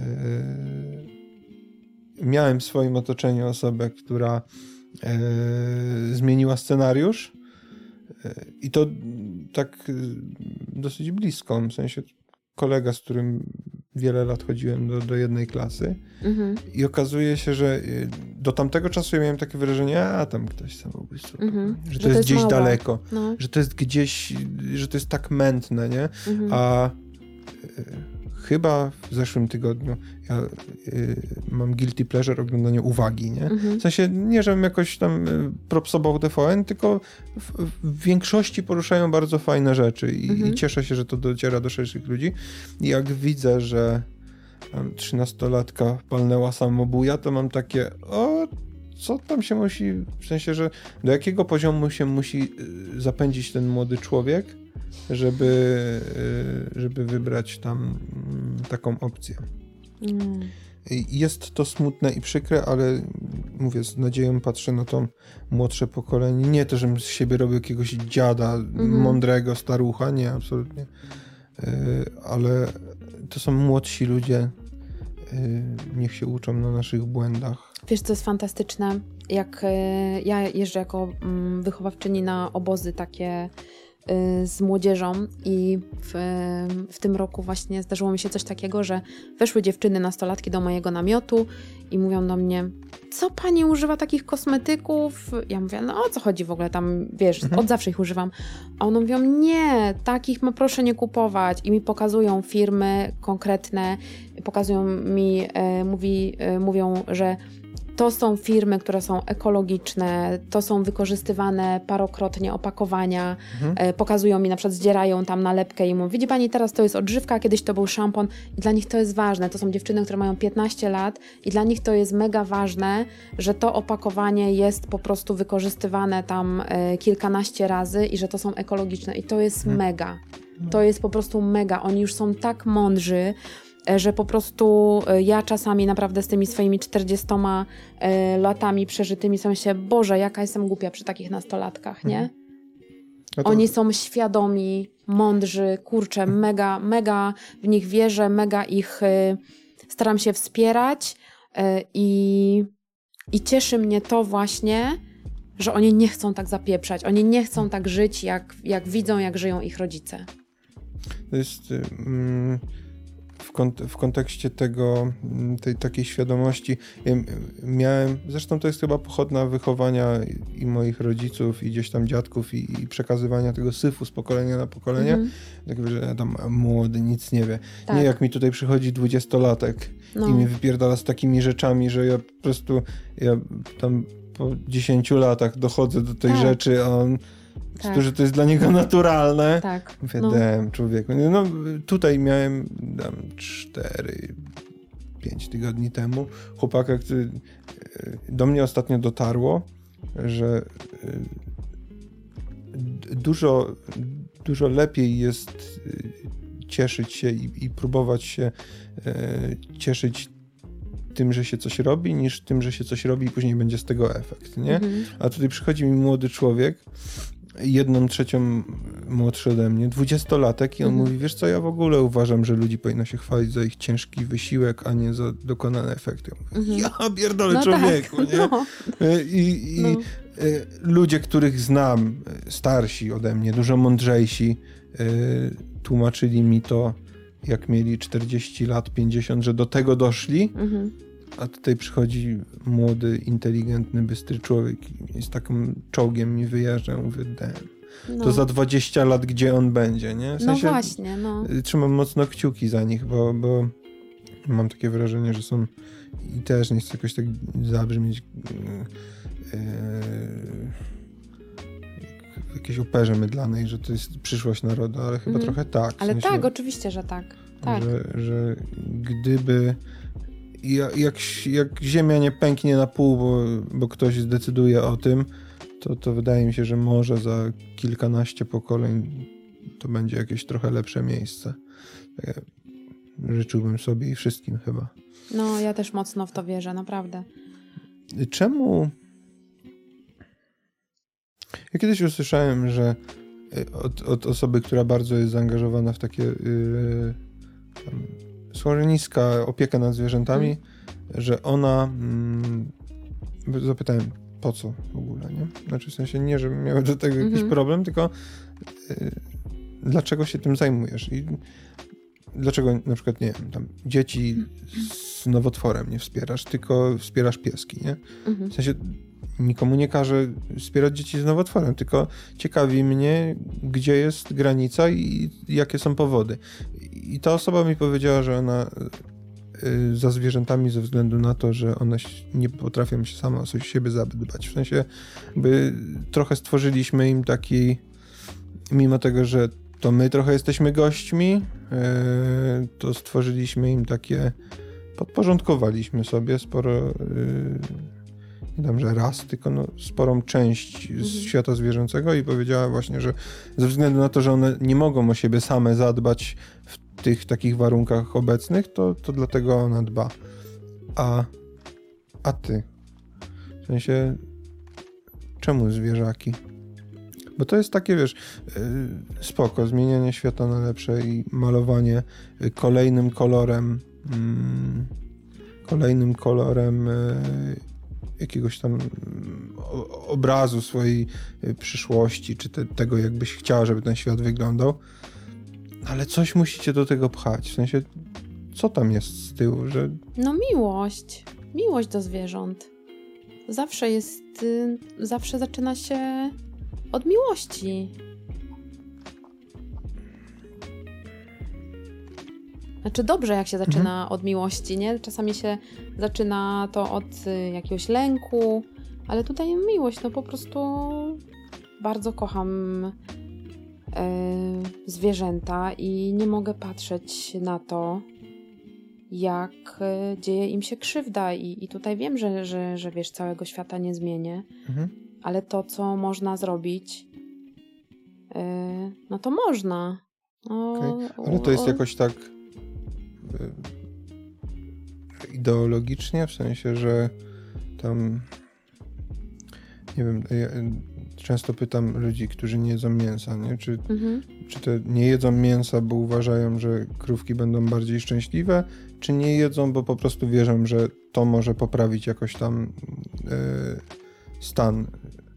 Bo wiesz, y, kurczę, i jak się popatrzy na, na różne jakieś takie patologiczne rodziny, to w sensie mówię o rodzinach Mhm. zwykłych ludzi, i widzisz, że tam jest wielodzietna rodzina z dwunastką dzieci Mhm. i y, mama leży w drzwiach Mhm. i a tatuś wchodzi dzieciom do wanny Mhm. i tam nie ma miłości, a masz z drugiej strony obraz człowieka, który y, by całe swoje życie oddał za kota czy psa. To jest takie.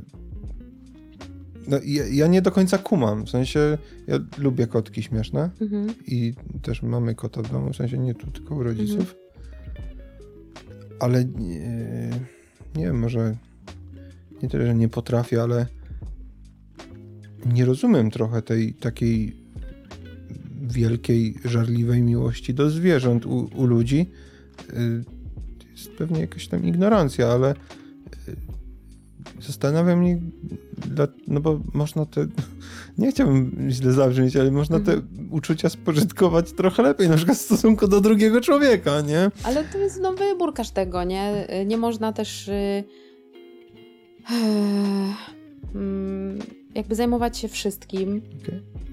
Kot cię nie zdradzi na przykład, czy tam piesek. No, no nie, ale no to jest kwestia wrażliwości. No nie, nie jestem w stanie wytłumaczyć temu kogoś, tego jakby tej miłości komuś, kto tego nie czuje, ale wydaje mi się, że gdybyś poszedł do takiego schroniska i, i spojrzał w oczy tym psom czy tym kotom, to byś to poczuł albo byś nie Hmm. poczuł. No wydaje mi się to, to też zaczyna się od edukacji, bo, bo ja bardzo mocno na to stawiam nacisk Mhm. Swojej pracy, żeby tych młodych ludzi, którzy już są mega świadomi i mega mądrzy, nawet takie małe dzieci, i wiedzą o tym, że nie można rozmnażać e, zwierząt, że trzeba je kastrować, sterylizować, e, że mm, jakby stawianie tylko na zwierzęta rasowe jest bardzo samolubne, egoistyczne, nie? Oni już to wszystko wiedzą. E, więc to się łączy też poniekąd z moją pracą, ale no to wynika ze mnie. No nie wytłumaczę tego nikomu, dlaczego zwierzęta. No, no widzę po prostu, że są w tym patriarchalnym świecie też bardzo pokrzywdzone. Cała w ogóle nasza przyroda, nie? Okej. No. Znaczy, y, y, to nie, jest, to nie jest tak, że tutaj żądam jakiejś definicji miłości do zwierząt, absolutnie Mhm. nie. Y, Ale y, gdybym, ja bym nie poszedł do schroniska, w sensie, bo Czemu? Nie poszedłbym do schroniska, bo by mnie za bardzo bolało. Ale to jest mega egoistyczne. No, w sensie, znaczy, ja bym nie, bardzo bym chciał coś zrobić, ale nie wiedziałbym, co zrobić. To trochę tak jak, Możesz zrobić Mhm. bardzo dużo rzeczy. Możesz zacząć od e, zbiórki kocy, zbiórki gazet, takich Mhm. papierowych, e, które są e, kotom podkładane. Możesz zacząć od zbiórki karmy, możesz nagłaśniać adopcję. No, mnóstwo rzeczy można zrobić, nie? Okej. Ale właśnie mnie, mnie na przykład strasznie denerwuje coś takiego, że no nie poszłabym nigdy do schroniska, bo serce by mi pękło. No kurczę, no otwórz właśnie, otwórz oczy na Mhm. tę rzeczywistość, którą zgotowaliśmy tym zwierzętom. To myśmy to zrobili. Te schroniska Mhm. są pełne zwierząt, pełne po prostu. W boksach jest po 5-6 psów cudownych, e, a my nadal rozmnażamy zwierzęta, nie kastrujemy ich, nie sterylizujemy i robimy po prostu mega wystawy i sprzedajemy ciągle e, za kilka tysięcy zwierzęta, nie? To mnie wkurza. To mnie wkurza, bo to jest, pokazuje e, tę tę straszną e, część e, człowieka, bo ludzie są zdolni zarówno do, e, do pięknych, wzniosłych czynów, jak i do takich właśnie okrutnych i bezmyślnych, i egoistycznych. Jesteśmy Okej. jako gatunek mega ego, egoistyczni, że ciągle handlujemy tymi zwierzętami, wiesz, i robimy biznes.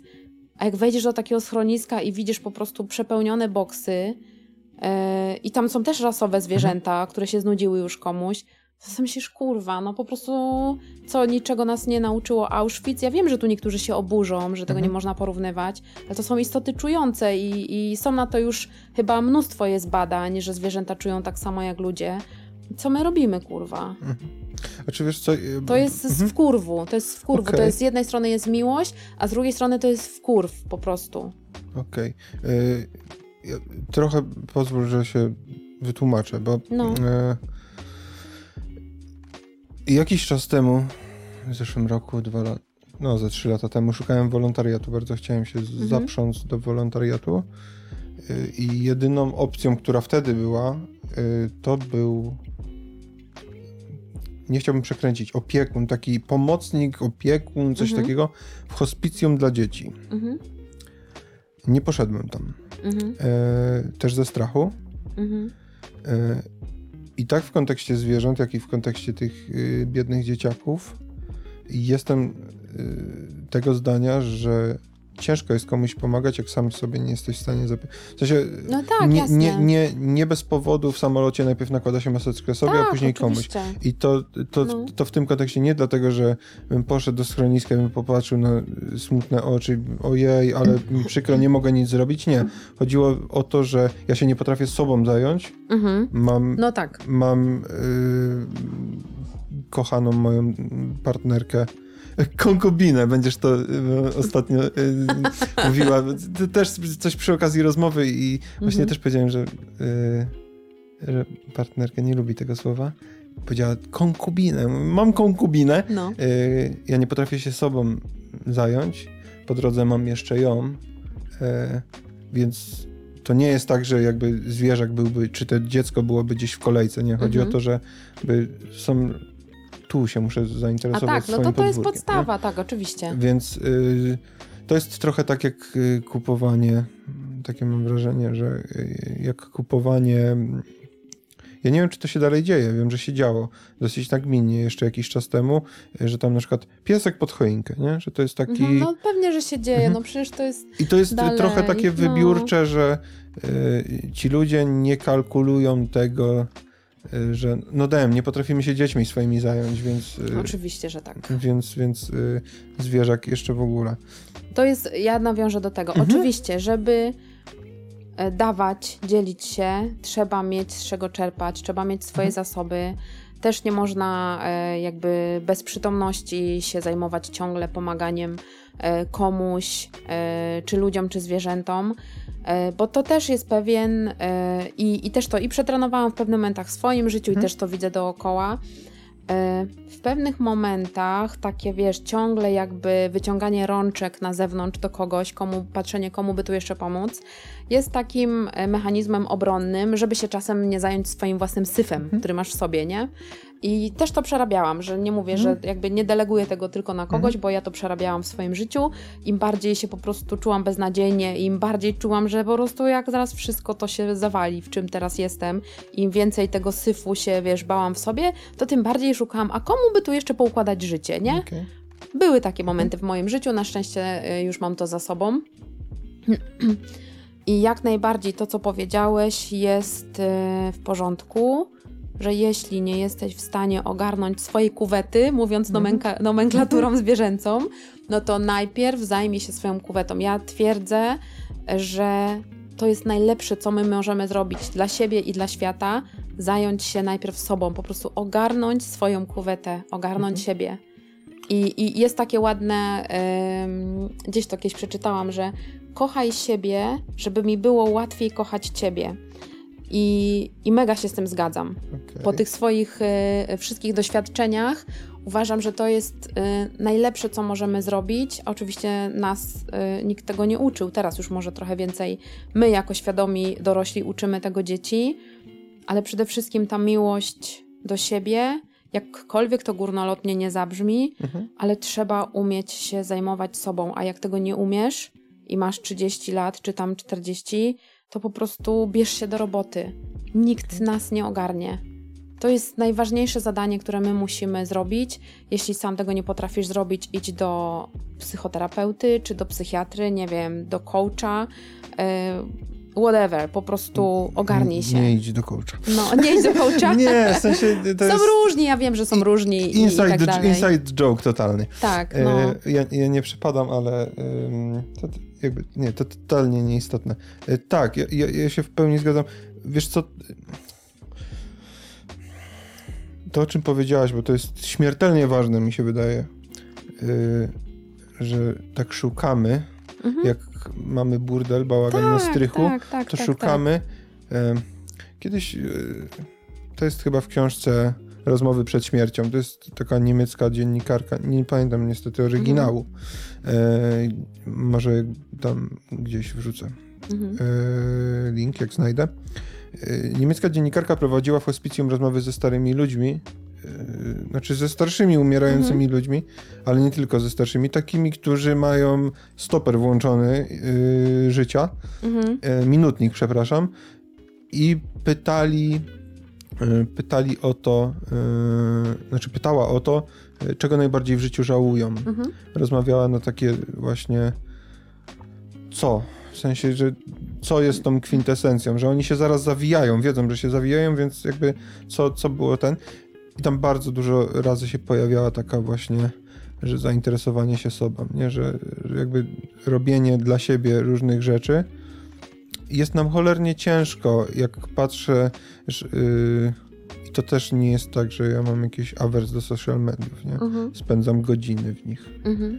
E, social media są bardzo dobre, w nadmiarze są bardzo złe. Alkohol jest dla ludzi, w nadmiarze jest szkodliwy. Seks, narkotyki, wszystko w granicach rozsądku. Tak mhm. dużo, jak jest, tak długo jak jest balans zachowany, to jakby jest spoko, nie? E, I mam takie wrażenie, że tego jest tak dużo, że nie mamy już, brakuje nam czasu na zajmowanie się sobą.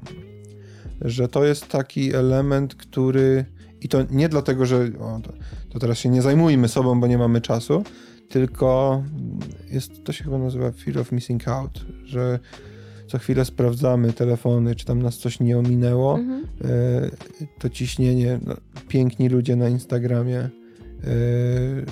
mądrale na Facebooku i na LinkedInie.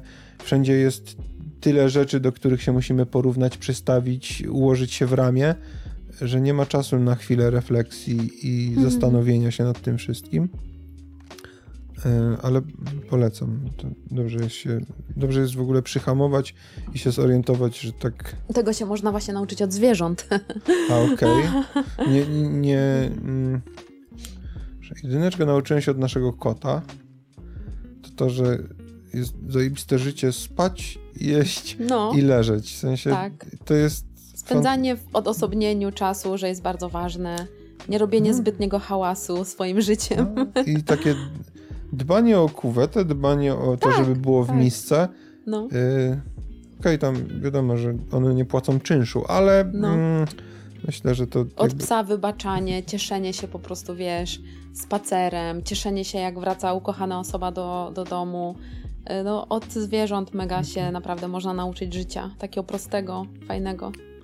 Ni- Nigdy nie popatrzyłem na to w ten sposób, e, ale nigdy też nie było mi jakoś super blisko od zwierząt. Nie mieliśmy w domu, w sensie mm, mieszkaliśmy kiedyś w bloku przez naście lat. e, Nie mieliśmy, miałem chomika i miałem szczurka, Mhm. ale to też nie są jakieś takie strasznie pokałem, bo mu się ogonek tak, popsuł mu się ogonek o jakąś chorobę i któregoś dnia po prostu, nie wiem, miałem ze 6 lat. Mhm. A chomik biegał tak bardzo po chacie, że wpadł pod lodówkę i dostał zawału ponoć. W sensie, że dostał zawału od tego biegania. Aha, ojejku. E, ale strasznie płakałem po tym. Po, po chomiku nie, ale po szczurku tak. No to widzisz, to może ty jesteś zablokowany po prostu na te zwierzęta. Może masz nieprzerobioną traumę i dlatego masz blokadę. Też tak może być.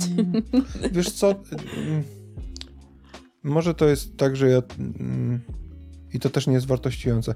Może jest tak, że e, ja trochę więcej czuję od ludzi.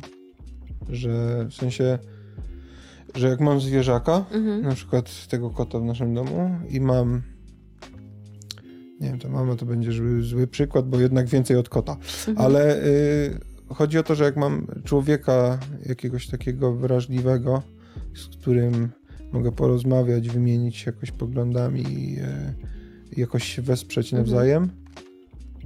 To czerpię z tego większą satysfakcję niż z głaskania kota. Okej, Co no, nie znaczy, okej. że to trzeba wrzucać na szalkę No wagi. nie, absolutnie. właśnie nie. Mhm. Właśnie nie, chyba. Właśnie Mm. nie trzeba.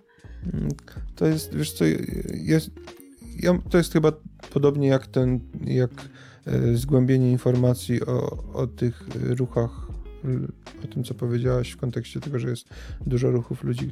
Po prostu się muszę dokształcić e, i, i zgłębić temat, bo nigdy nie popatrzyłem, to też nie zabrzmi jakoś źle, nie patrzyłem na e, na przykład na kota, czy tam na tego szczurka, no ja tam miałem 6 lat.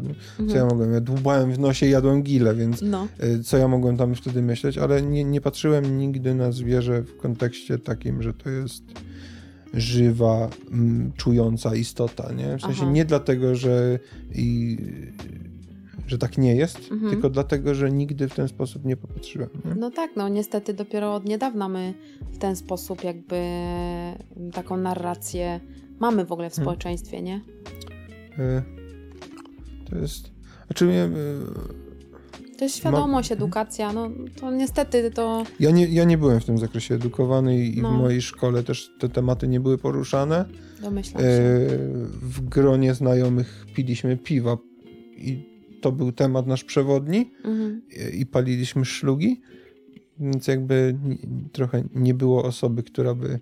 I to nie, nie zwalam tego winy, tylko po prostu... To też jest takie pierdolenie, bo mm, ludzie mówią o tym, że tam nie wolno zwalać winy na, na, na przykład, że, że ktoś się czegoś nie zrobił, nie? Mhm. Nie można zwalać winy na rodziców za to, że byli złymi rodzicami. No kurwa, no od tego są rodzicami, żeby byli rodzicami. No tak. Nie wykonali swojej pracy. Eee, moi też nie. W taką w trochę myśl idźmy na terapię. Każdy z nas miał kiedyś rodziców. Mhm. Eee, bardzo to lubię. Ale i trochę wydaje mi się, że musi być ktoś taki. Eee,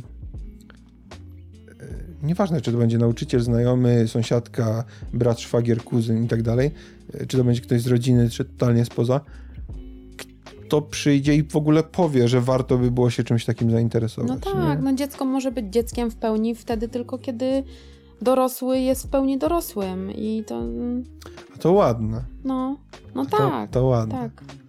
Do, no mamy tak Mhm. naprawdę bardzo mało dorosłych ludzi wśród dorosłych w cudzysłowie, nie? Dorosłych, czyli odpowiedzialnych, dorosłych, odpowiedzialnych za siebie, odpowiedzialnych właśnie za te swoje dzieci. Zdrowych dorosłych. No, zdrowych dorosłych, tak.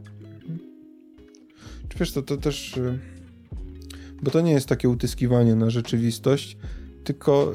ym, O, i na przykład to jest taka rzecz, która mnie y, bardzo boli, że y, i w, w kontekście robienia na przykład różnych rzeczy i tych, tych mechanizmów, z którymi się zderzamy, to jest dla mnie bardzo przykre, nie? Ja patrzę na ludzi, którzy Mhm. są gdzieś w moim otoczeniu i cierpią strasznie. No, E, I nie za bardzo trochę raz, że jest możliwość im pomóc, bo nie widzą problemu, aha, e, więc na tym etapie są, no. e, więc podrzucać cokolwiek nie ma Nie, sensu, nie, nie, absolutnie. nie. A z drugiej strony masz takie...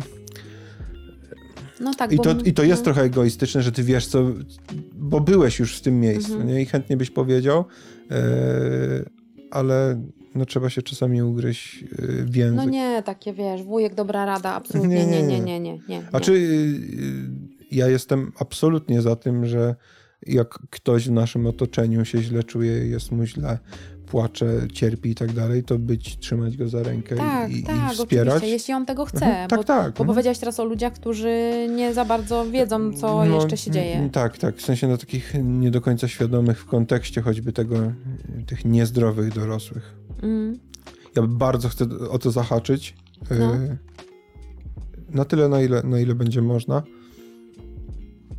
Bycie nauczycielem. Mhm. Jak to kurwa podle brzmi, w sensie dostajecie śmieszne pieniądze, Mhm. macie ultra niewdzięczną robotę,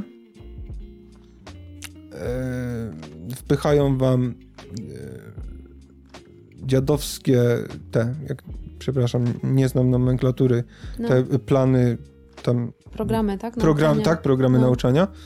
Jeszcze użeracie się e, z bandą niewdzięcznych, nieogarniętych dzieciaków. Co normalny, zdrowo rozsądkowy człowiek robi w takim miejscu? W sensie poważne pytanie. Mhm. Y, Normalny człowiek robi taką kalkulację, nie będę płacował, nie będę się uczył 10 lat, 15-12 w zależności, No, nie będę siedział wieczorami i uzupełniał durnych tabelek, które nam każą uzupełniać i nie będę się użerał z bandą bachorów za pieniądze, za których nie jestem w stanie kupić nawet jedzenia. nie Znaczy w sensie takie, Tak, to jest tak, nie, hiperbola, ale Nie, nie, to nie jest hiperbola, bo z- tej pensji nie da się wyżyć, nie? Z jednej Mhm. pensji.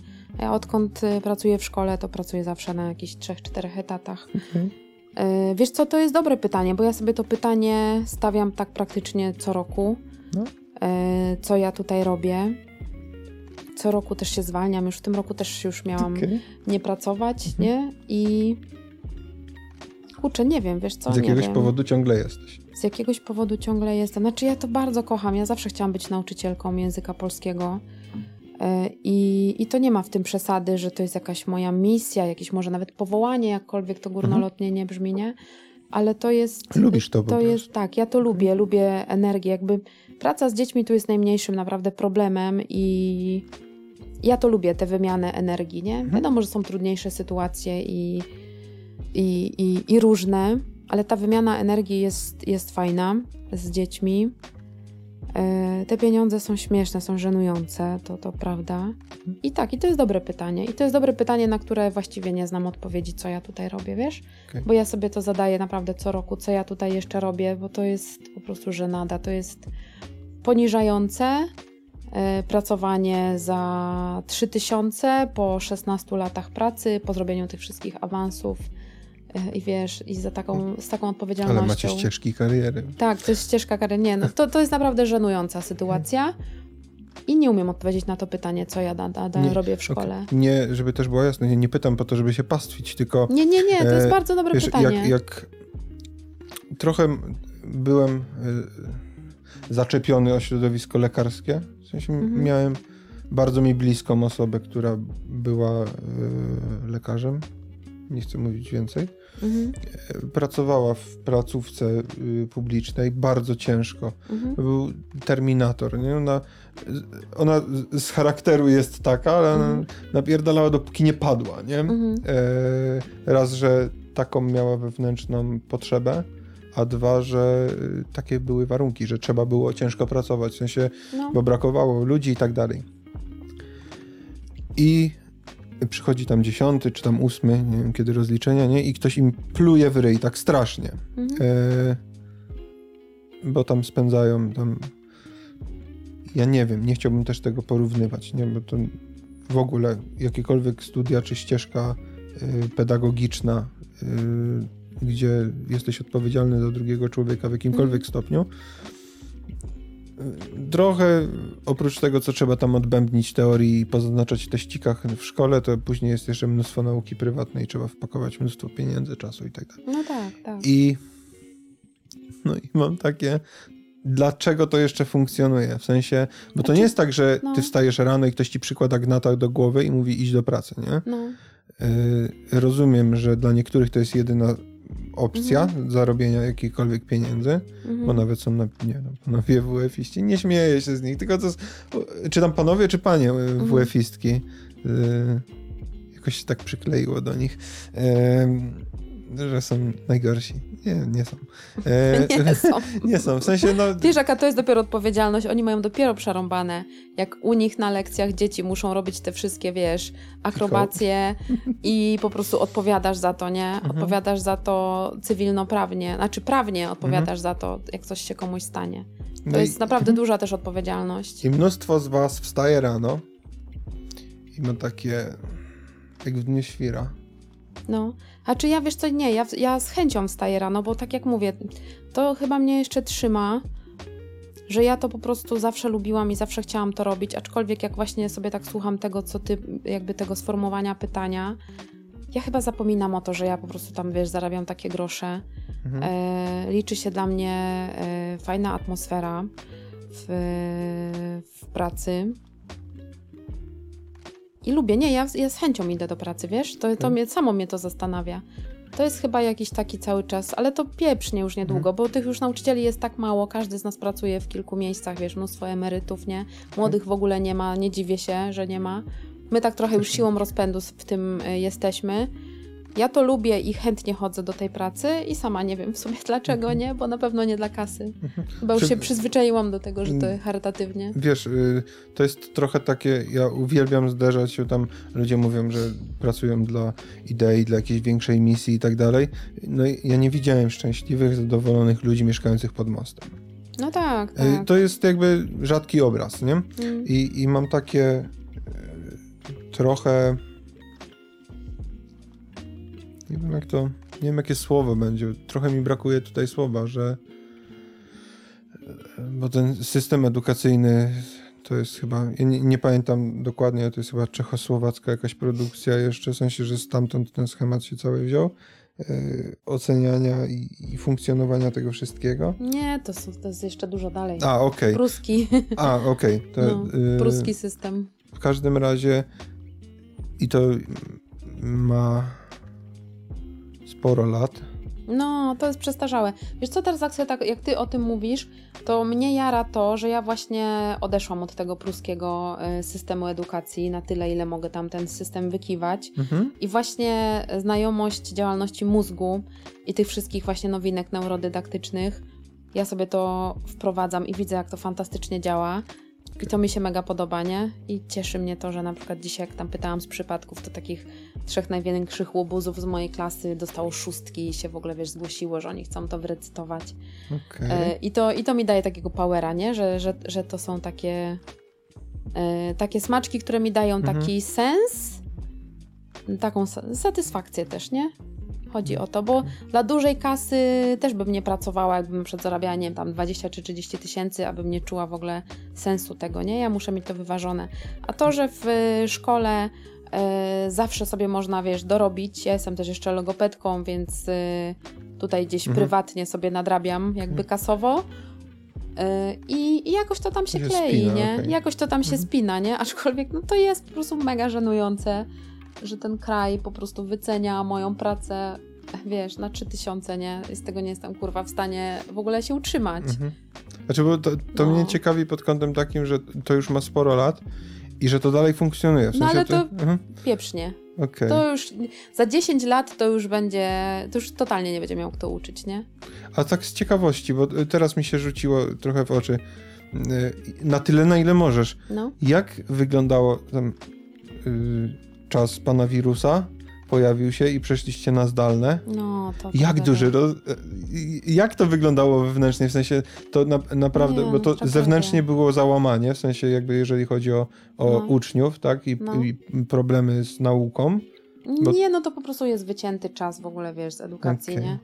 Nie, no to żenada, no, no daj spokój. A byliście chociaż w minimalnym stopniu przygotowani na coś takiego? Nie, no coś ty.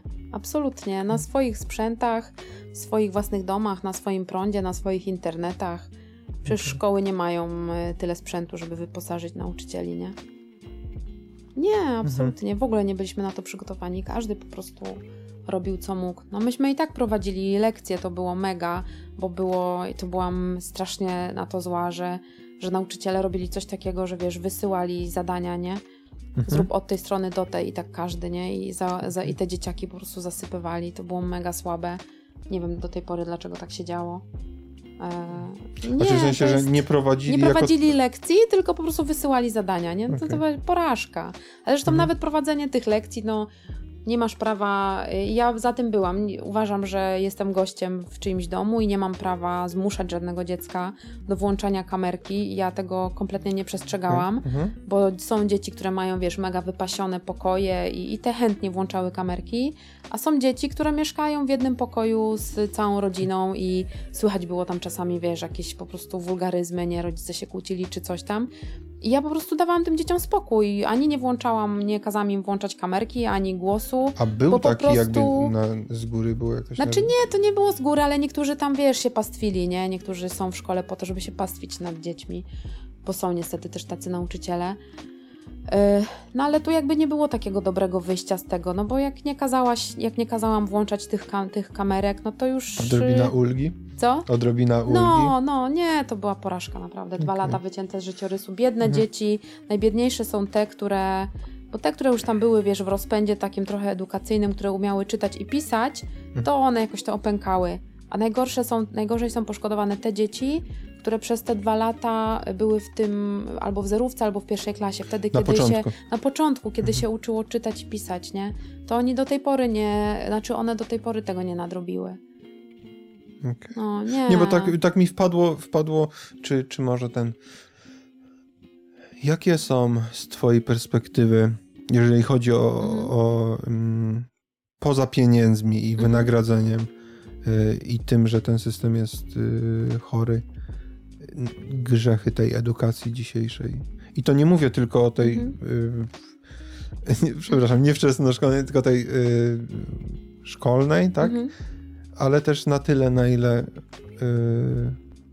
masz wiedzę w górę, nie? Bo i, ja, mam, ja mam sporo z, zarzutów nawet do uczelni prywatnych, No które jasne. płacimy ciężkie pieniądze. No jasne, jasne. Bo to nie jest tak, żeby, żeby też jest, to nie jest tak, że mm, y, dostało się najbardziej tym dzieciakom, które na przykład, nie wiem, tam mama zawniosła mm, laptopa, co dostała do Lombardu. Nie? Mhm. Znaczy, w sensie to jest jakaś chora, pojebana sytuacja, ale y, my też mieliśmy zdalne. y, No ja też miałam, bo ja też wtedy studiowałam. I też miałem studiowałam takie, zdalnie. o, coś tu ja jest przerwałam nie tak. wtedy nie? studia. Przerwałam, cieszę się bardzo. Zrobiłam Mhm. sobie przerwę dwuletnią i teraz Mhm. wróciłam już stacjonarnie i bardzo się cieszę, że to zrobiłam. Nie? Powiedziałam, że nie będę za to płacić.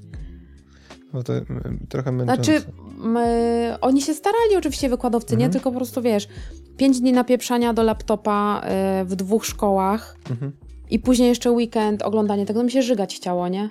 Za dużo. Stwierdziłam po prostu, Mhm. że już nie dam rady tego. Nie, nie, nie, absolutnie. Słuchaj, no grzechy to po prostu przeładowane programy. E, Podstawa mogłabyś- programowa. Przepraszam, No. y, mogłabyś rozwinąć, bo ja. Y, to, to jest taki temat, który się u nas też się przewijał, w sensie No. na studiach. O co z tym chodzi? Jest za dużo materiału, za mało czasu? Czy jest za dużo niepotrzebnego? O, o co, o co kaman? Znaczy wiesz co, y, to jest tak, że jak zrobiona została deforma, reforma nazywana przez nas deformą, okay. czyli wiesz, y, y, wygaszanie, bo nie likwidacja gimnazjów, no to mm, zrobiono coś takiego, były 6 lat podstawówki, 3 lata gimnazjum, mhm. nie? No i oni to komasowali do 8 lat podstawówki, czyli 9 Uczyli. lat zmieścili w 8, no i jakby programów nie zmienili, nie? To cały czas wszystko okay. jest do ogarnięcia. No mnóstwo syfu po prostu się uczy w tej szkole, nie? Ja ostatnio robiłam porządki w swoich y, szafach i znalazłam swoje y, zeszyty z historii z liceum. Po prostu pamiętałam, że to kułam kiedyś, nie? Ja mhm. nic z tego nie pamiętałam. To jest grzech edukacji. No kurde, pamiętasz coś z podstawówki, czy chociażby z liceum, to durne zakuwanie tylko po to, żeby zakuć. No po co my to robimy? tabliczkę mnożenia. No to tak, taki... tabliczkę mhm. mnożenia i nie wiem, odmianę przez przypadki może ktoś jeszcze pamięta. Mnóstwo syfu zakuwamy, e, który no kurde, teraz uczeń ma całą wiedzę w telefonie, pod ręką. Trudno mi jest naprawdę z nim dyskutować, jak on mówi, po co ja mam się tego uczyć na pamięć, przecież ja to sobie wpiszę w wyszukiwarce, wszystko. Ja nie mam na to argumentów. Mhm. Ten czas się zmieni, jakby zmieniło się to, że wiemy dużo więcej o psychologii, wiemy dużo więcej o tym, jak się uczymy, jak się uczymy najlepiej, wiemy o tym, czego nie uczymy dzieci, czyli całego, całej obsługi siebie, tego właśnie, mhm. emocji, dbania o swoją własną kuwetę, a każemy im się uczyć, wiesz, o gospodarce, czy e, nie wiem, ukształtowaniu terenu Wenezueli, czy czegoś tam. No to jest, mhm. wiesz, no to są takie mhm zada, zadanie sobie takiego podstawowego pytania, po co ja mam to, to kuć? Jak ja mówię e, mhm. wprost, e, że ja nie pamiętam po prostu 99% z tego, co kułam i z czego nawet miałam piątki. To jest bez mhm. sensu. My mamy tam tyle czasu, już nie wspomnę, wiesz, nie będę się już pastwić nad religią, ale uważam, że totalnie e, tyle e, ja godzin religii. Nie, wiesz co, nie, nie będę się pastwić, nie, nie, nie. E, tylko że no, uważam, że naprawdę religia w szkołach, no nie. Okay. Nie. Nie, niech będzie w kościołach mhm. i tak dalej, ale to jest dużo godzin, bo to są dwie godziny w tygodniu. I ja też, y, wiesz, są naprawdę i znam świetnych księży y, i znam nieświetnych księży, nie? To nie mhm. chodzi o to, że ja chcę tutaj wszystkich wrzucić do jednego worka, ale uważam, jestem za, y, za tym, żeby to nie było, żeby był rozdział po prostu państwa od kościoła może być ciężko, mimo że no w Konstytucji ja... mamy zapisane no, państwo świeckie. No właśnie, no właśnie, nie? To, to pozwól, że zapytam no. inaczej może. De, w twojej ocenie, dla, dlaczego to się nie zmienia? W sensie, bo wiesz, Zmienia się, trochę się zmienia. Mhm. Znaczy, zmienia się podejście, jest mnóstwo właśnie tych szkół takich e, e, w nurcie budzącej się szkoły, czyli odchodzących od ocen, ocenianie kształtujące, że już nie oceniamy cyferkami, nie? Mnóstwo o, jest takich... Możesz coś więcej, bo to no tak, brzmi jasne. ciekawie. Tak, oczywiście, jest mnóstwo takich już szkół w całej Polsce. To Mówimy się... o publicznych. Y, tak, tak, okay. o publicznych. E, I to się nazywa właśnie budząca się szkoła, gdzie odchodzimy od oceniania e, takiego standardowego, bo w ogóle w przepisach to jest najciekawsze. W przepisach, do których nauczyciele mają się stosować, jest napisane, że mamy jedną ocenę cyfrową wystawić. Nikt nam tego nie każe. To my sobie sami to robimy, że my mamy, wiesz, im więcej ocen, tym lepszy nauczyciel w naszym mniemaniu, nie? I też mhm. ja pracowałam w tym nurcie i też to jest taki bunt na pokładzie też rodziców, że jak to pani ocen nie stawia, to co ja mam, co ja mam wiedzieć e, o moim dziecku, nie? No, trudno jest też, bo to łatwo jest zobaczyć, aha, jeden, trzy, trudniej jest przeczytać informację, że potrafi to i to, nie potrafi tego i tego, nie? Bo to w taką stronę mhm. wtedy idzie. Czyli y, to jest y, tak zwane ocenianie kształtujące, czyli wypisujesz, co potrafi, Opisowe, czego nie potrafi, tak. No, no to jest tutaj więcej e, zachodu i na, na początku dla nauczyciela, dopóki się nie wprawi, i też rodzic tutaj, wiesz, nie? Też dzieci są uzależnione od tych ocen, tak jak od cukru, że Pani, to na ocenę, na ocenę, no my, wiesz, to są formatowane, mhm. sformatowane mózgi, ale jest mnóstwo y, szkół, które już od tego odchodzą i sobie, wiesz, świetnie to idzie, nie? Ja jestem właśnie tym nauczycielem, chociaż akurat w tej szkole, w której teraz pracuję, nie jest to możliwe, no bo muszę się dostosować do tego statutu, który jest i tam te oceny są, ale moi uczniowie wiedzą, że y, oni nie są dla mnie oceną żadną. Ja to im mówię na każdej lekcji, że po prostu ty, ta ocena w ogóle o tobie nie świadczy, tylko staram mi się to naprawdę wkładać do głowy, nie? że jak już muszę te oceny stawiać, stawiam ich jak najmniej w ogóle, tylko muszę. E, I, e, i, i im to po prostu wkładam do głowy, że, że te oceny tak naprawdę są nieważne, nie? Staram się to jakoś ten system tutaj ominąć, ale Mhm. jest, jest mnóstwo szkół, które wprowadzają, które prowadzą naukę bez oceniania cyfrowego, nie? Mnóstwo znam takich nauczycieli, dyrektorów, którzy właśnie idą w tym, w tym kierunku, żeby tak naprawdę to miało jakiś sens, nie? Okej. Szkoła nie jest po to, żeby zbierać oceny, szkoła jest po to, żeby się uczyć, a nie ciągle tego małego, młodego człowieka sprawdzać, testować, e, poddawać takiej, e, Weryfikacja. takiej weryfikacji ciągle, nie? Bo sobie zawsze sobie e, siebie stawiam w tej sytuacji, jak ja bym się czuła, gdyby w tej szkole właśnie, czy w pracy ktoś codziennie mnie testował, nie? I przyklejał numerki. Mhm. To, to, to łatwo e, zapomnieć o tym, jak to dziecko się czuje. Mhm. Ale takie spojrzenie w drugą stronę, e, no nie lubimy być tam przypasowywani do ramek, nie? W sensie, No tak. nawet jako, jako dorośli, to co, co ten młody No. człowiek musi. Eee, To jest kurczę. Dużo dobrego się naprawdę dzieje w edukacji, mnóstwo jest odważnych dyrektorów, odważnych nauczycieli, dużo jest to w przestrzeni tych niepublicznych placówek, ale w publicznych też już jest dużo. No, dużo je- jest takich mhm. konferencji, właśnie w Świdnicy też była teraz konferencja świadomej edukacji, mnóstwo jest rodziców już takich mądrych, świadomych, nie? Że wiedzą, że nie wysyłają. Mnóstwo jest też ludzi, którzy w ogóle uczą sami swoje dzieci w edukacji A domowej. to jest, o, właśnie, bo to No. jak, jak, jak, jak mogę. Czy to jest tak, e, że rodzic musi mieć jakieś kompetencje, czy, Mm-mm, nie, po prostu... a dostaje jakiś, zostaje jakoś Tak. przygotowany? Znaczy, no, przygotowany w takim sensie, że każdy nauczyciel e, musi wysłać tam na początku roku zagadnienia, z których to dziecko będzie zdawało egzamin, nie? I przykładowe egzaminy. Okej. No, i, i Czyli, dzieci, aha, czyli i te dostajesz dzieci jakiś są, materiał, tak? Tak, i te dzieci są tak rewelacyjnie przygotowane w większości, bo akurat miałam e, przyjemność prowadzenia, przeprowadzania tych egzaminów. Mhm. E, no to po prostu wiesz, no to jest masakra, nie? Jaki to jest poziom. W To, sensie, że tak dobrze. tak dobrze. Te dzieciaki Okej. są niektóre tak przygotowane, że te dzieci, które chodzą do szkoły, to uważam, że marnują czas mm, w dużej mierze, nie? Okej. No wiesz, masz kurczę 8 czy 9 I godzin. nie musisz się w szkole pojawiać? Nie, Okej. absolutnie nie. Jest, zdajesz tylko egzamin. Wiesz, ile to jest czasu do zagospodarowania? W szkole jest dużo nudy. człowieka. Tak, w szkole jest dużo nudy, dużo niepotrzebnych rzeczy. To jest chyba najgorsze, właśnie najgorsza taka bolączka tego, że, że my zabijamy taką naturalną przecież dla każdego młodego człowieka, dla każdego dziecka. My to mamy naturalne. Chęć uczenia się, poznawania nowych dzieci. Ciekawość. Aż tak, ciekawość, a szkoła to bardzo szybko zabija.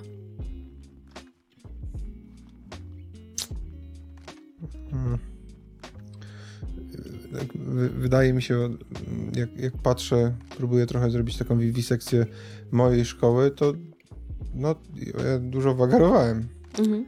ale wagarowałem, bo mi się nudziło. No właśnie, no. Ja I moi mówię. znajomi, z którymi wagarowałem, też wagarowali, bo im się nudziło. No bo była nuda. No, w sensie No. jakby nic tam nie było ciekawego. No właśnie, Mieliśmy paru nauczycieli, których wspominam. Mhm. Jak, e, jak mi ktoś powie nauczyciel, to od razu mi przychodzi Mhm. nazwisko, nie będę, nie będę wymieniał. W ogóle pani, która uczyła moją mamę też. e, Matematyczka i nienawidziłem matmy, zresztą nienawidzę jej dalej. Ale kobieta, która No. y, starała się mnie przygotować, żebym na przykład, nie wiem, wszedł jakoś w życie, Mhm. y, potrafił coś tam policzyć, y, żebym się nie zastanawiał, czy 2 plus 2 z kalkulatorem to jest 4, nie? Ale nie, nie cisnęła mnie jakoś tam zbytnio, ale znowuż liceum mnie docisnęło z powrotem, było dokładnie to samo. Mhm. W sensie, y, jak się nie pojawiasz na jednej lekcji, to się okazuje, nagle, szczególnie w takich przedmiotach jak matematyka, że masz duże zaległości, a jak już jest taka pokusa, że jak nie masz, masz trochę już zaległości z jednej lekcji, to już na drugą. No. E, dlatego zrezygnowałem ze szkoły e, w drugiej liceum, ale, ale zrobiłem ją. Sam nie wiem trochę po co. E, Miałem takie, że to się ciągnie za mną, nie? Mhm. ale, ale y, zadowolony jestem, bo to w sensie ja nie, nie chciałbym tego robić, nie pisałbym matury, gdyby to nie był wymóg, bo bardzo chciałem na studia Mhm. iść. I jak się okazuje po półtora roku, chyba nie do końca chciałem bardzo iść na studia. Ja poznałem tam fantastycznych ludzi, y, studentów i wykładowców, y, z którymi można usiąść i porozmawiać jak równy z równym. Mhm. Nie wszyscy oczywiście, to jest znakomita mniejszość, Mhm. ale wiesz, jeżeli siada 80, 8, między 70 a 80, e, nie wiem, nie chciałbym źle powiedzieć. Mhm. Wiesław Gałązka, fantastyczny człowiek, Mhm. odpowiedzialny za bardzo dużo politycznych, e, polityczno-marketingowych rzeczy u nas w kraju. I on siada i mówi do bandy mukosów, że w zasadzie to on się dosyć sporo od nas uczy w tym No, wszystkim. mega to jest. E, I, i, I czujesz, że to nie mówi tego, Mhm. bo, bo, bo, bo Bo chce, wypada, bo, tak. bo, bo tylko, wypada, tak, tylko czuję. dlatego, że on faktycznie Mhm. e, nieraz się zatrzymuje i myśli, okej. E, To, to tego pokroju mm, tego pokroju ludzi naprawdę to warto było pójść na studia tylko, tylko dla tych ludzi. Ale chyba nie skończę. Coś mi się tak wydaje. E, w każdym razie kurczę moglibyśmy jeszcze gadać i gadać, a ja, mm, a ja nie chciałbym tego rozmyć trochę.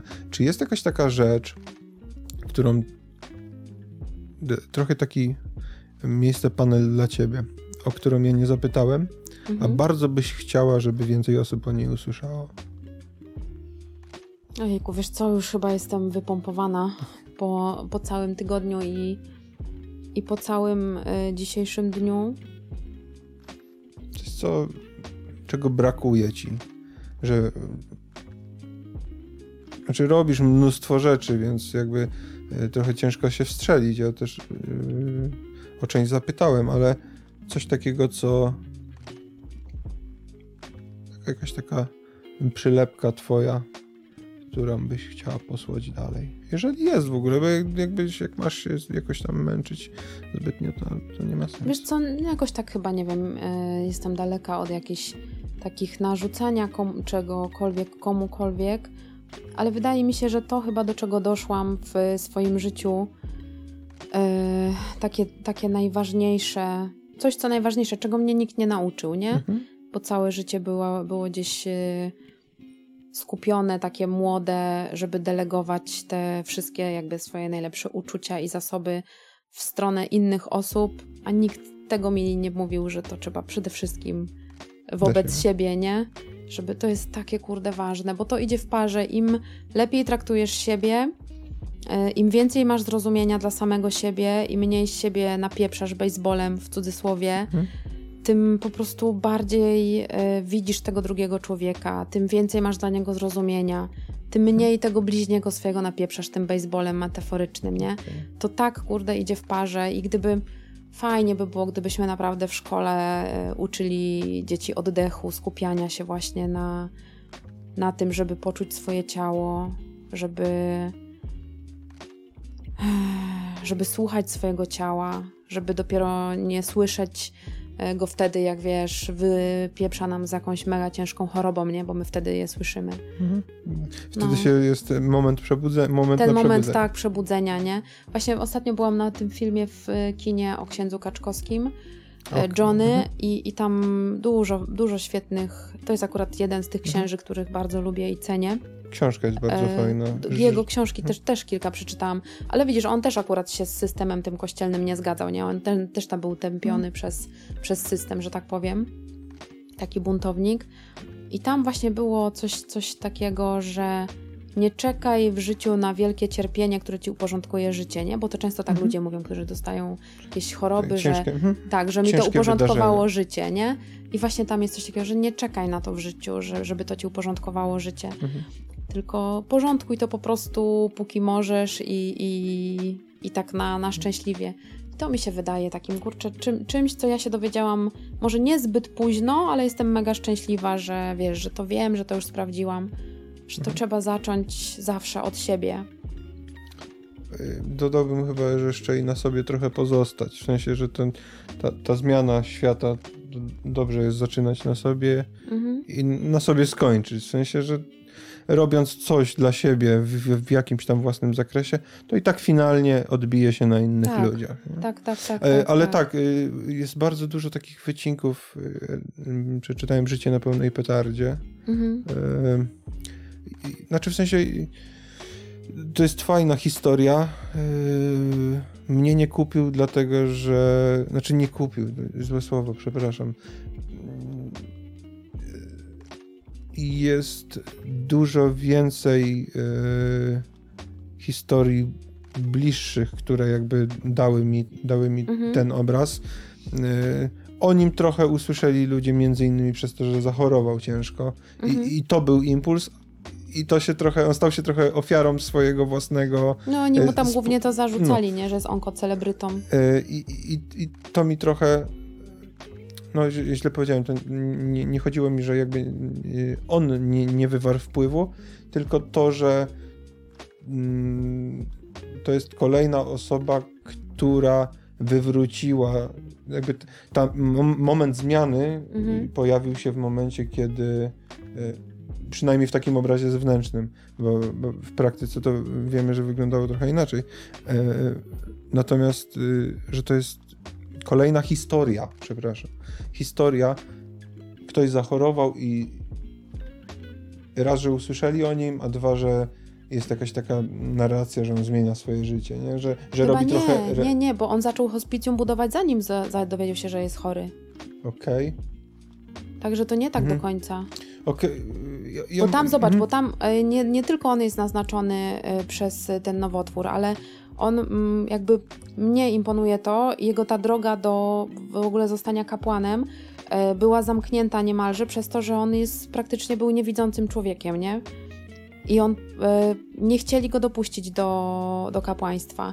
I on, wiesz, z takim naprawdę z mm, uporem do tego dążył i był cały czas niewygodny, yy, bo właśnie nie zgadzał się z wieloma tymi doktrynami kościelnymi, mówił to Mhm. wprost. Tak, Sporo o celibacie też y, chyba tak Między innymi głośno. też, Mhm. tak, między innymi też. I kiedy, wtedy, kiedy y, jakby zaczął już tą swoją, tą największą działalność, jeśli chodzi o budowanie y, tego hospicjum, no to tu taki paradoks się stał, że on wtedy zachorował. Czyli to Okej, nie do no końca mi też się, tak. Okej, dobra, bo mi uciekł ten moment, w którym to ta budowa hospicjum była. Ale okej, mm, to inaczej, w sensie nie było tematu. E, taka, taka historia, że ktoś y, poważnie choruje Mhm. i to jest ten moment y, jakiegoś przewrotu, to jest trochę takie wytarte, nie? Że w sensie dobrze jest, kiedyś usłyszałem bardzo mądrą rzecz, że dobrze jest dbać o różne sprawy wtedy, kiedy nie wymagają naszej nagłej uwagi, nie? Mhm. A, to jest też fajne. no. E, I to mi się trochę wpisuje właśnie, że e, zresztą też parę razy pytałem tutaj ludzi, którzy, z którymi rozmawiałem, czy była jakaś taka rzecz, która im wywróciła e, Mhm. życie do góry nogami. Zdarzały się te historie, ale bardzo często się też pojawiało, że, że nie, że to jakby cały czas, nie? Mhm. że, że nie trzeba im. Ja sam jestem takim przykładem, że te największe wywrotki były przez duże jakieś tam perturbacje w życiu. Natomiast y, no, no, wydaje mi się, że dobrze jest tam. Dobrze jest szukać pracy wtedy, kiedy nie potrzebujesz jej No. szukać. Dobrze jest oszczędzać pieniądze wtedy, kiedy nie potrzebujesz Tak, ich mieć. Dobrze jest Ładne. dbać o zdrowie wtedy, kiedy nie chorujesz i jesteś Mhm. zdrowy. Yy, I trochę dobrze jest dbać o siebie wtedy, kiedy nie czujesz, że potrzebujesz dbać o siebie. Nie? Mhm. To jest chyba takie jakieś. E, wydaje mi się, że to jest dosyć, dosyć sensowne podejście. W sensie takie ma sporo, ma sporo sensu, przynajmniej dla mnie. E, ostatnie pytanie. Najlepiej wydane 100 zł. Swoje w życiu? Aha, Na psychoterapię. okej. Na sesję psychoterapeutyczną. Bo Mhm. jak zaczynałam swoją terapię, to wtedy kosztowało jeszcze 100 zł, więc tak, najlepiej wydane Mhm. 100 zł w życiu to na pierwszą sesję psychoterapii, Okej. która trwa już 5 lat, ale już teraz kosztuje 150.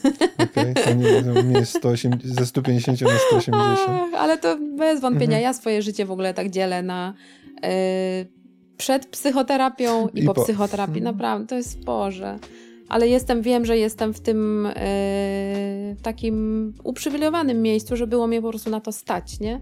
Mhm. Bo jeśli chodzi o to, jak miałabym czekać na pomoc, wiesz, w kolejce. Sprawdzałem ostatnio Państwową. 3,5 miesiąca. Jest 3,5 na, pierwszą, na miesiąca. pierwszą wizytę. No, ale w ogóle wiesz, jakość tego wszystkiego, bo to też terapeuta, trafić na dobrą y, psychoterapię. Mhm. O nie, ja jestem w ogóle no, przeszczęśliwa, że, że trafiłam na psychoterapię. Dzięki mojej siostrze, która mi to właśnie taką drogę pokazała. Mhm. I to naprawdę, to jest życie przed psychoterapią i po psychoterapii. To w ogóle nie ma żadnego porównania i to nie ma nic wspólnego mm, właśnie z tym jakby życiem do zewnątrz, wyciąganiem łapek do innych Mhm. ludzi, tylko takie wspaniałe poczucie bycia w sobie, ze sobą w zgodzie. Jejku, to jest uczucie nie do przecenienia, naprawdę. Nie do przecenienia. Jest, to jest bardzo łatwo powiedzieć takie właśnie, że tam zadbaj o siebie albo zainteresuj się sobą. Jest, nawet to brzmi tak, to strasznie brzmi, Mhm. w sensie to, to brzmi jak z odkładki Super Expressu, No nie? tak, bo my nie Ale- jesteśmy tego nauczeni. Ale jak się to poczuje, No, tak, to masz takie, wow, no. jest okej. Tak, to tak, ja widzisz, ja nawet się nie, Mhm. sekundy nie zastanawiałam, Okej. bo ja po prostu to wiem, że to jest warte każdych pieniędzy. Zrobienie porządku ze sobą w swojej własnej kuwecie. Wtedy tak naprawdę ten świat, y, wiesz, może się dziać cokolwiek w nim, tym zewnętrznym świecie. Okej. Y, To nie, to jeszcze jedno małe pytanie, bo teraz mi przyszło do głowy, a, a y, chętnie ze swojej strony. Y, y, Jak ktoś nie czyta, Mhm. nie, nie czyta książek, jest... A, mhm. przerażają go, to krótka książka na początek historii z czytelnictwa. Jeszcze raz, nie rozumiem, Y- że co? Ktoś nie czyta, No, to jaką krótką książkę na początek z czytelnictwem byś poleciła? ojejku. Nie, to na No to bo- pytanie nie odpowiem. To po no. prostu jest tak indywidualna sprawa. Ja czytam ogrom książek i czytam kilka naraz. Teraz akurat mam falę taką książek e, o obłudny sakrament, wszystko to, co o kościele, nie? Tam Okej. byli księża, którzy, które napisali e, książki, albo Mhm. za, zakonnice odchodzą po cichu. Teraz jestem na takiej fazie gdzieś od koło o roku, o, od roku i czytam wszystko właśnie na ten temat. Mhm. E, nie, nie umiem, nie umiałabym podać naprawdę kogo, je, i czegoś jednego, co by pa- zapasow- pasowało do, do Ale- każdego. To, to inaczej. A jaka książka cię poruszyła bardzo? Mnóstwo całe, też nie umiem tego. Po prostu tego jest tak dużo w moim życiu, Mhm. że na takie pytanie, e, od kiedy byłam małą dziewczynką i było coś takiego, co nazywało się Złote Myśli, typu, pamię- nie wiem czy Aha. pamiętasz, bo Tak, swój ulubiony film, Mhm. tak, swój ulubiony aktor. Ja nigdy na to nie umiałam od, odpowiedzieć, bo e, ja jestem po prostu tak zachłanna na życie w ogóle i na wszystko bym chciała po prostu przeżyć i wszystkiego doświadczyć. Totalnie nie umiem podać jednego przykładu. Taka książka, która na pewno jakby wpłynęła na moje życie, że jestem w dużej mierze tą osobą, którą jestem, to jest Ania Zielonego Wzgórza. Dlatego, że ja zakochując się właśnie w historii Ani Zielonego Wzgórza jako malutka dziewczynka, zapragnęłam być nauczycielką, tylko ona wtedy uczyła literatury, y, wiadomo, angielskiej, no ja y, y, polskiej, ale to jest na pewno książka, która zaważyła na moim życiu, bo ja chciałam być po prostu Anią z Zielonego Wzgórza. Okej. I jestem trochę, nie? Mhm. Ale tak, w takie polecajki to nie umiem. Nie umiem w polecajki. Dobrze. No. Bardzo ci no dziękuję. ja też. No, Mam nadzieję, że będziemy mieli jeszcze okazję O, porozmawiać. dzięki. Okej.